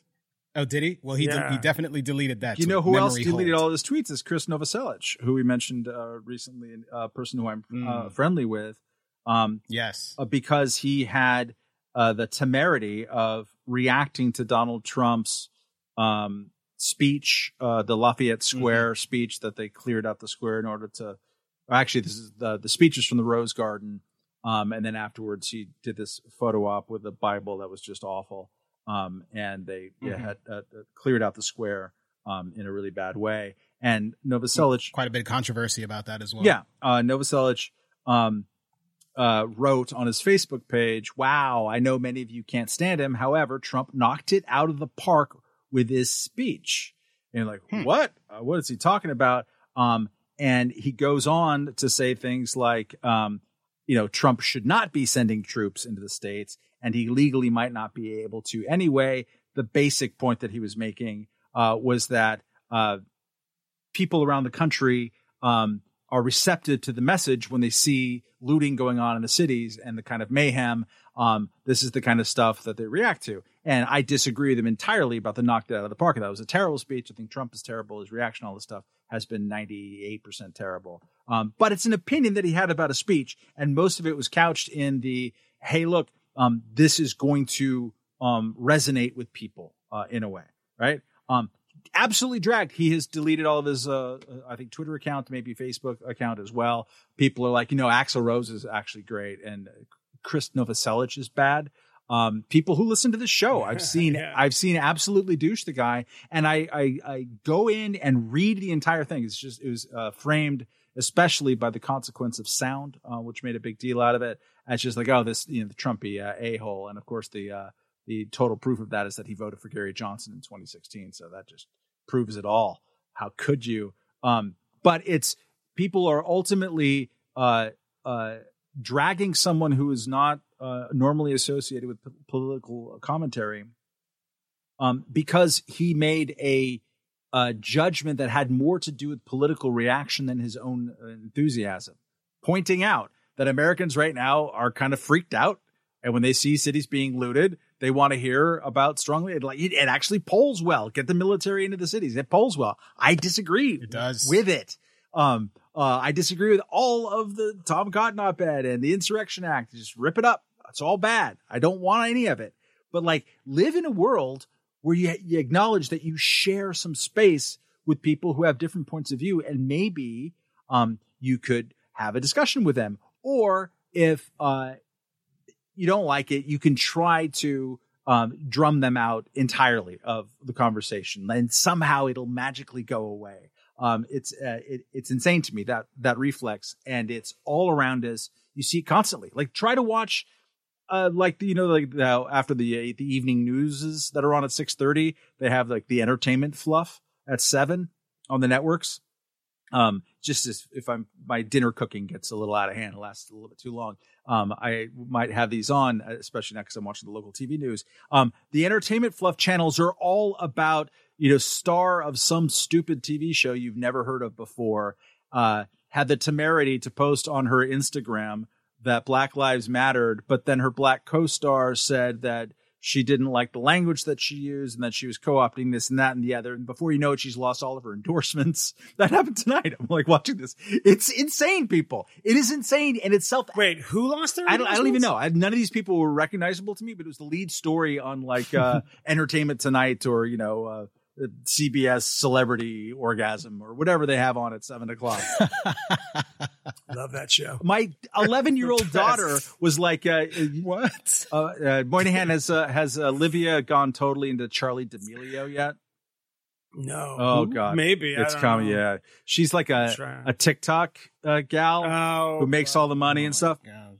Apparently, she did like a, a, a Black Lives Matter uh, TikTok because they all were doing it this week.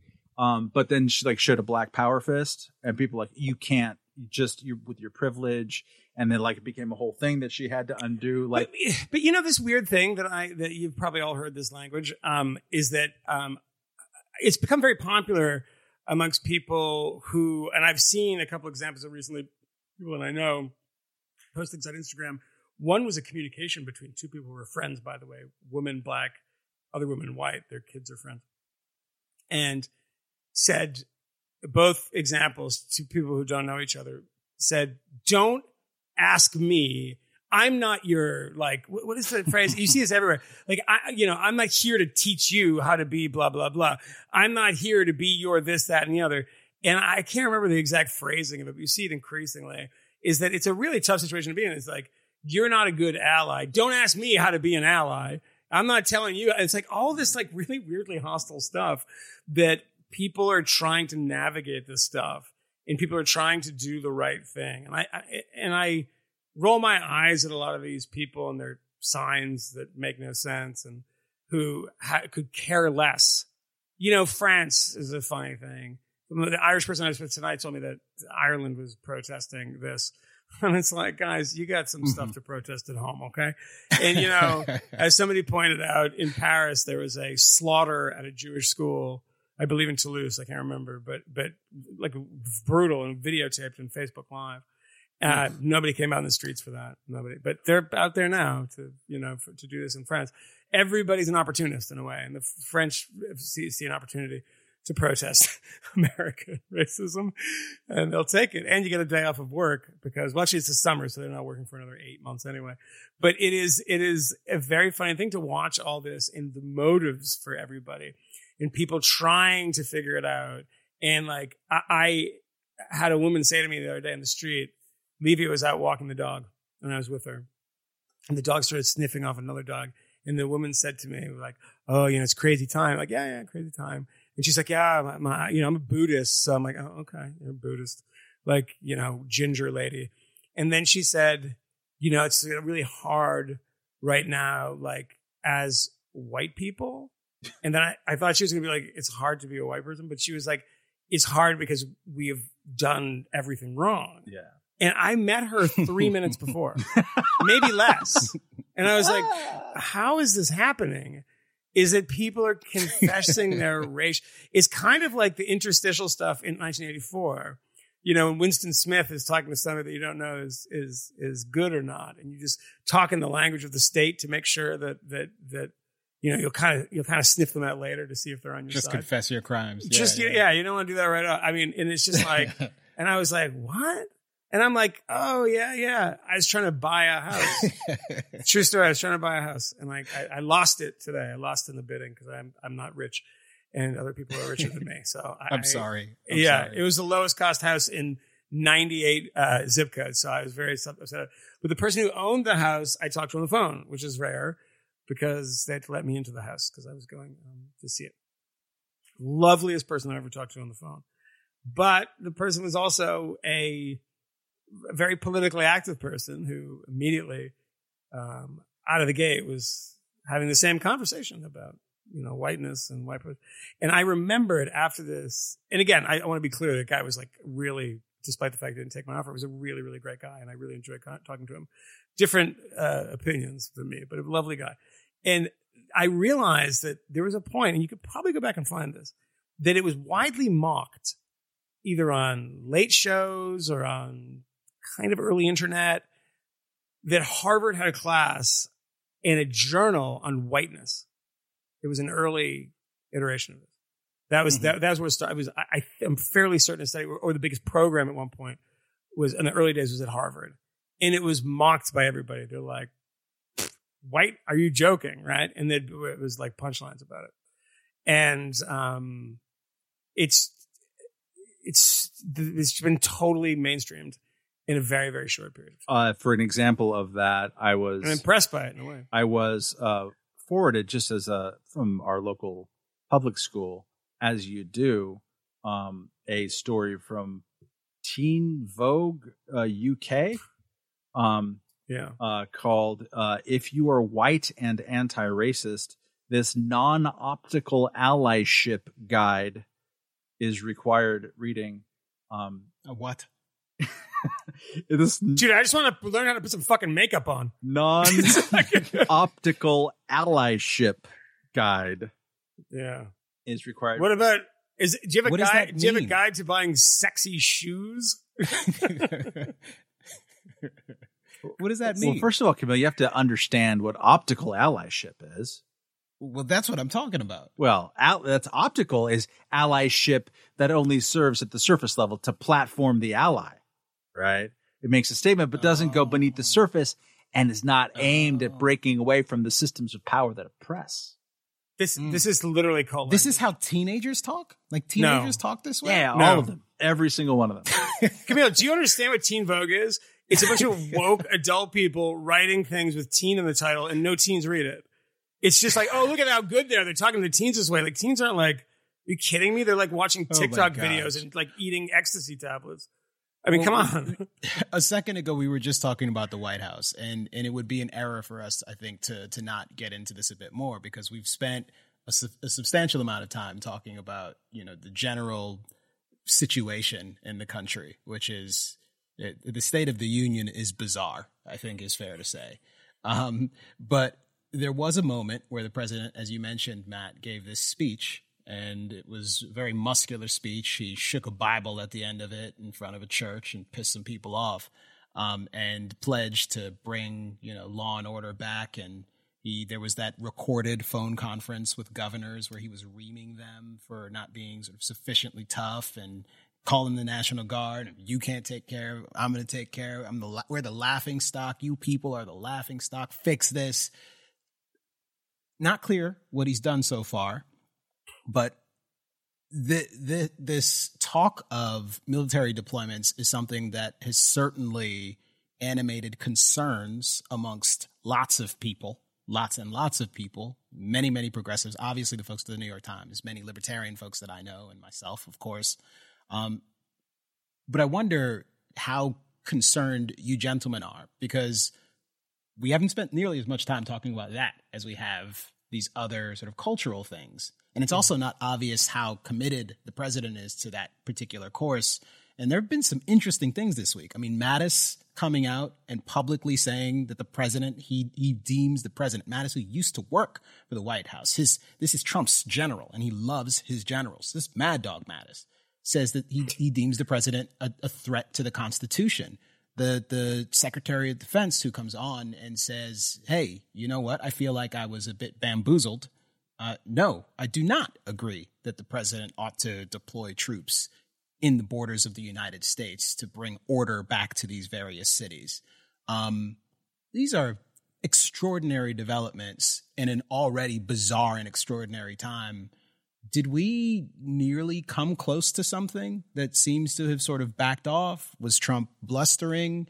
Is this something that we should be uniquely concerned about? Are you gentlemen uniquely concerned about it? Because I find myself, I'm concerned, but it really is hard to just lock on to that issue. And for whatever reason, my concern is probably a bit more animated by the bizarre cultural shift that I see happening in all these institutions and people I'm talking to who work in some of these institutions who are deeply concerned about whether or not they'll actually be able to to to ride it out because they have the temerity to be heterodox, which at this point just means to not believe that their non-blackness or their whiteness or whatever is insufficient to sort of safeguard them and, and put them high enough in the pecking order. That ideological struggle has, in my mind, I, I think is probably more front and center in my mind than the prospect of the military par- patrolling the streets of the United States in order to reclaim order and perhaps face down protesters in the street with guns. I'm more wor- worried about the, the guys, go the guys, the guys, with guns. Um, Yeah, I- I, start, I start backwards from power. Who has it? But we haven't talked about that much today. Um, what, what do you think that is? Uh, I mean, just because the world around us and the universe that we inhabit uh, has, I mean, if we had talked on the day of the Lafayette Square incident, that's all we would be talking about. Yeah. which is just Because it's all so fast. which it's was crazy. grotesque. It was an absolutely Yeah. grotesque act. If if Donald Trump's uh, life in public, even before politics, if his the way that he ran for president, saying that you know a uh, an American judge can't judge accurately because of his heritage. Um, if all of the things that he did and said and promised to do, and some of the things that he actually did, and the uh, completely vulgar ways, boorish ways that he has acted and tried to make the cabinet his and the organs of government and law enforcement his own kind of fiefdom and play toy, and just kind of the personal workaday corruption of having a fucking Trump hotel across the street from the White House, which like doesn't even doesn't even raise an eyebrow anymore because we got other stuff to. If none of that moved you, a guy using the military to clear out a space for a fucking photo op at a church that hates his guts, uh, so that he could wave a, a Bible around, looking as if he might have touched a thing called a book once or twice in his life, and I think it's shaped this way. That's strange. Um, the the the grotesquerie of that of having cops and people pulled in from all over the, the border patrol was pulled in. Like people like fat schlubs in like green shirts that had like Dallas insignia were just like well, who do you work for? I don't know. I'm just I'm here. Were pulled in. They had military helicopters flying very very low to the ground. Those are big things that that really whips up a bunch of crap in your face it's it's it sucks uh, to do all of that um, in the name of protecting law and order uh, when you are dispersing people using violence um, who are those people who are not looting. This is not the center of the looters. We've seen this uh, play out uh, over and over again. Most of the demonstrations have been peaceful, and then at the tail end, there's these asshole like Black Bloc or Boogaloo people who go on absolute uh, and uh, usually very organized, but not always, uh, looting rampages.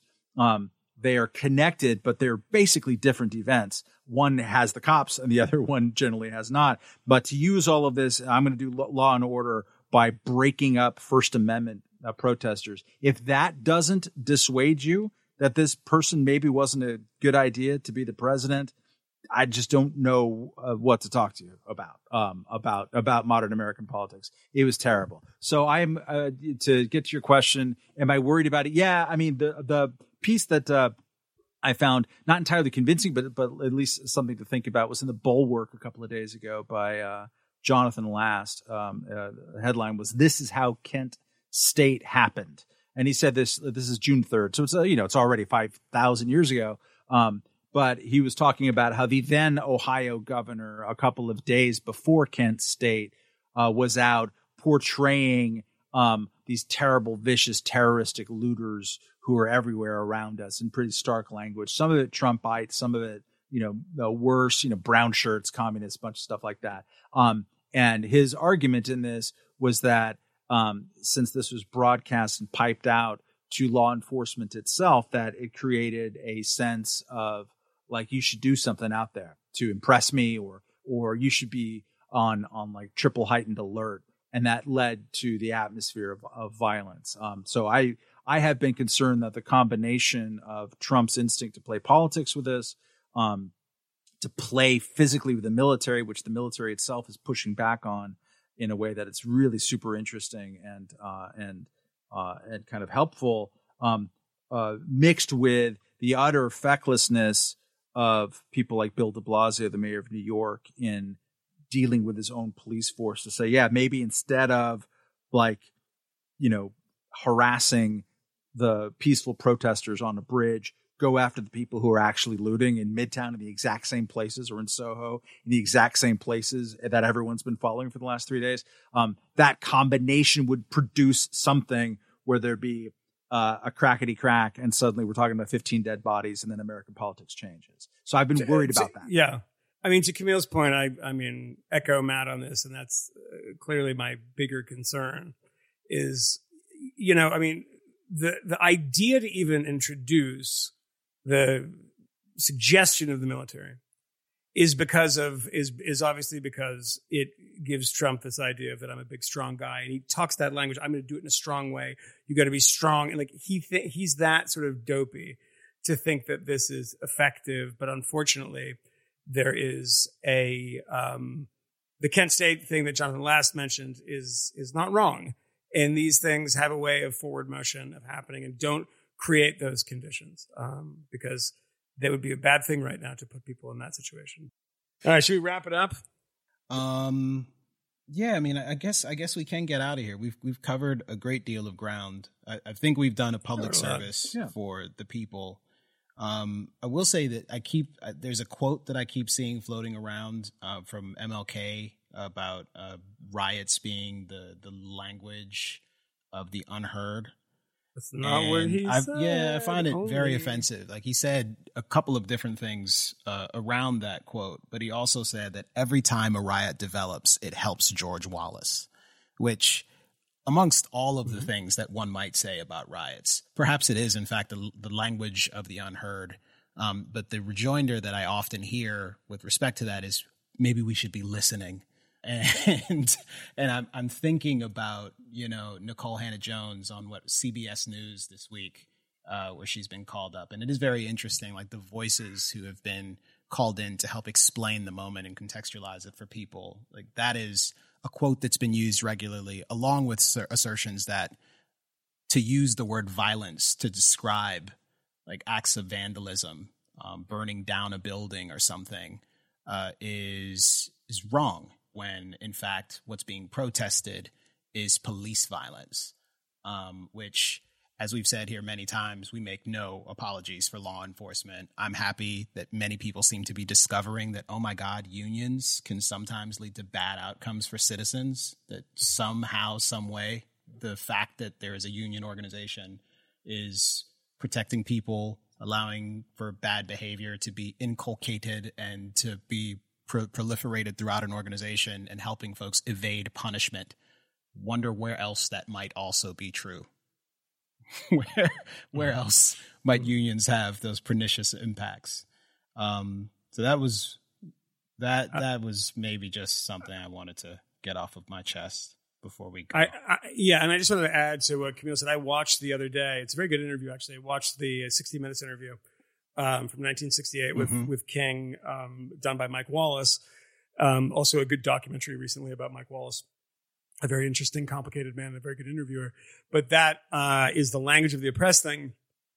Is not only uh, not an endorsement of um, that kind of behavior, is it literally you know, a couple of breaths away, he says this about Mhm. summer.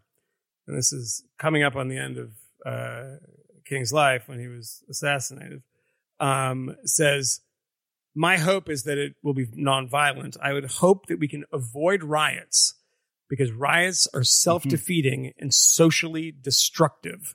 There it is. Totally obvious. There it is. So, that I keep So I keep obvious, hearing right? people talk about like the the fact that you know well riots happen and sometimes there's change afterwards. You know MLK died, but it was the riots afterwards that really brought people to the table and forced them to do something. And one, I mean, the the notion that violence quote unquote works.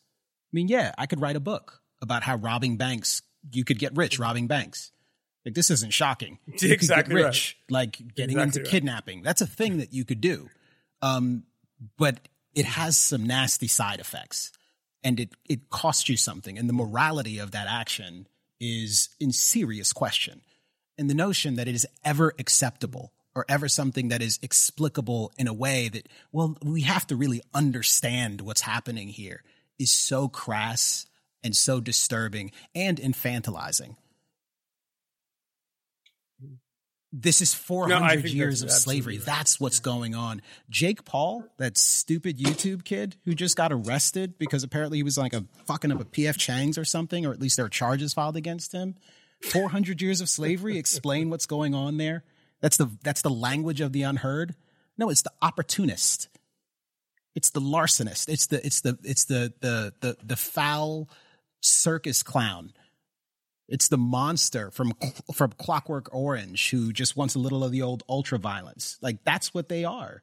And it's fair to castigate them for their for their behavior. And it's fair also to note the bizarreness of these scenes that you'll see of like storefronts in California that are being boarded up and in preparation for some storm that they anticipate because they know a demonstration is coming. They know the night is coming and there may be uh, vandals running the streets.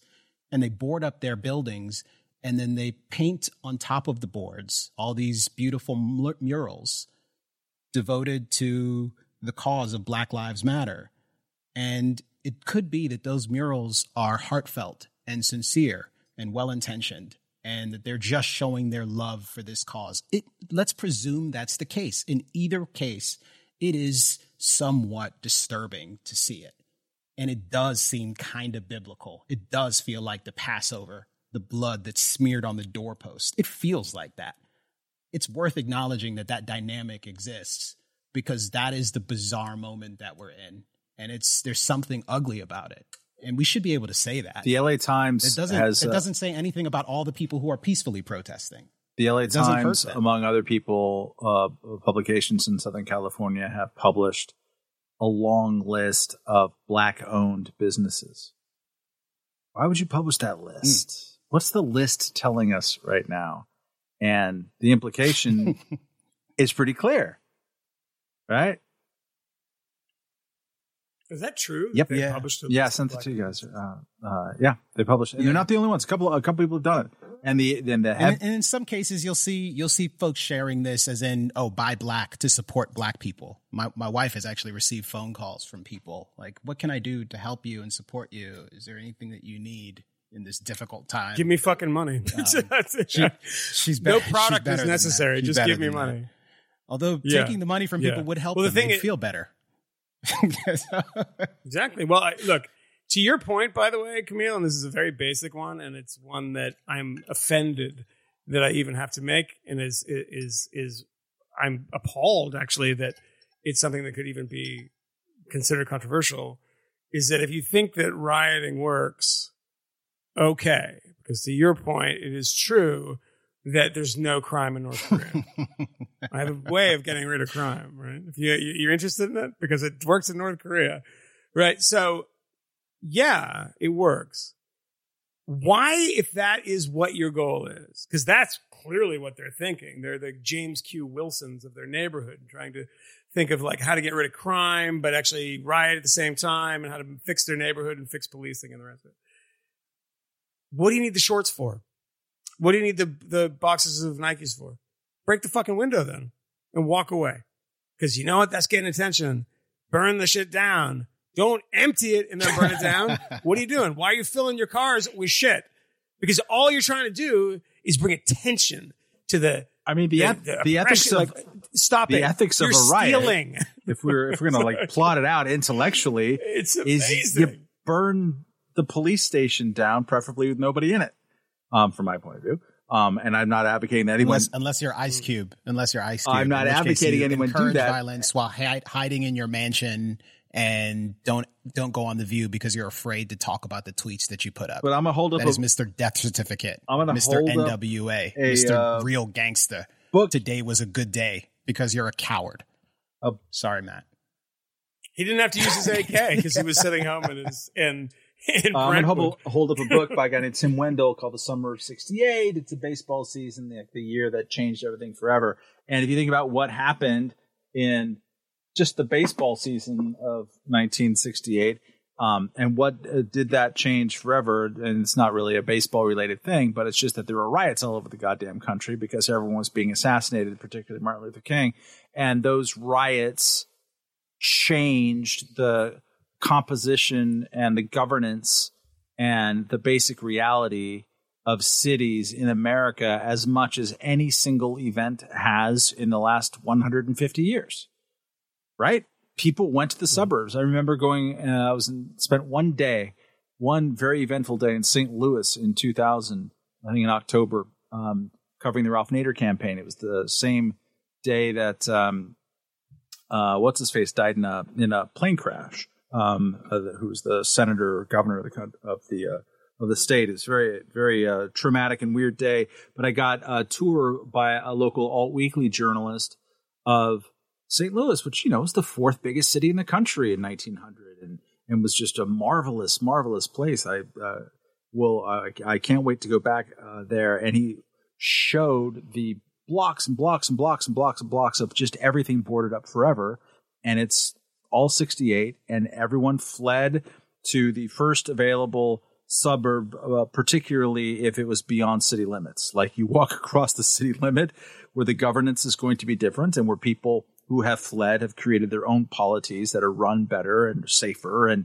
in this case are certainly whiter and there's all, race is heavy in the air there. And um it's bad man. It's weird and wrong. Like as a as someone who grew up in in a place where their racism was palpable to actually see post 1968 segregated or nearly segregated cities all around, including Washington, D.C., which is one of the weirdest cities on the planet in terms of like race relations and the segregation of people and the professional class versus the permanent class.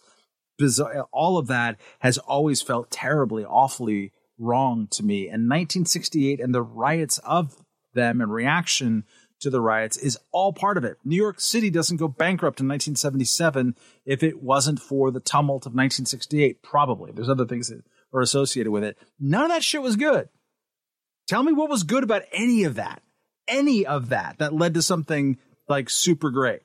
It wasn't. It was really, really bad. I don't think. I don't think that it led to um, any specific wonderful reform from the you know 1968 to 1977 and it reshaped cities and there are places that are like permanently scarred and kind of mangled as a direct result F- f- f- 14th Street, as I've mentioned many times before, you can see in the great um, Mr. T and uh, early Bill Maher movie DC Cab. Um, at the beginning is uh, 14th Street, uh, and this is in the early 80s, probably 81, 82. That movie came out, um, and it's still totally Yeah. burnt down um, from U Street to the White House, and that was never, it wasn't rebuilt, and it took the big boom of the late 2000s for that. Um, that neighborhood Yeah. to totally talked about that on the on the Patreon. But a yeah, it bit. didn't- Yeah, Ba- Baltimore, a similar thing Yeah, after Freddie yeah. Gray. Five years later, just still essentially recovering from that, and and that doesn't even tell you about the unseen costs, the investment that doesn't come back, the store that doesn't reopen, et cetera, et cetera. It's bad. It is generally bad, and guess what? It's worse if you're in the midst of a recession, maybe a depression. And a municipal bond crisis Yeah. because the cities and the states don't have money and they're still trying to recover from this battle with COVID, which maybe we get a really nasty second wave as, uh, as a result of all of this outdoor activity. And hey, guess what? If we don't get it, someone has some answering to do because they Yeah, told us we had to stay inside.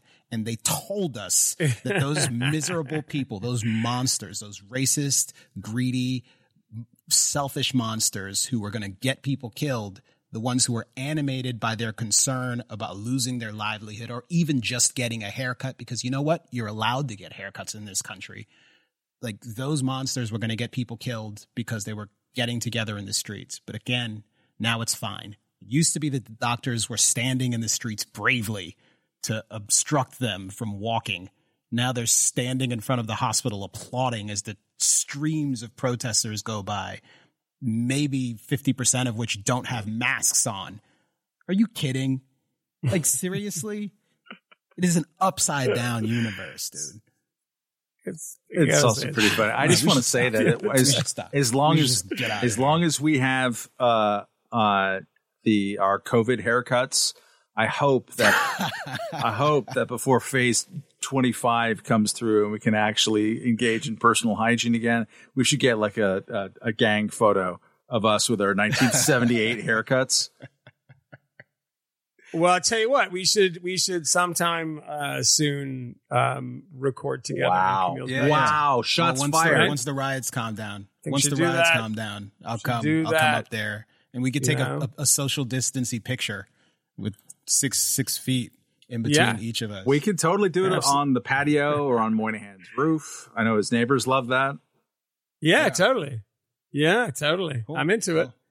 All right. Well, That's that was it. a good one, and um, done doing we're all done work. with our lives, Yeah, with right. careers. We're always here. We'll be right here. All right. Y'all know where to find us. Bye. Bye. We, we know of new methods of attack. Trojan horse,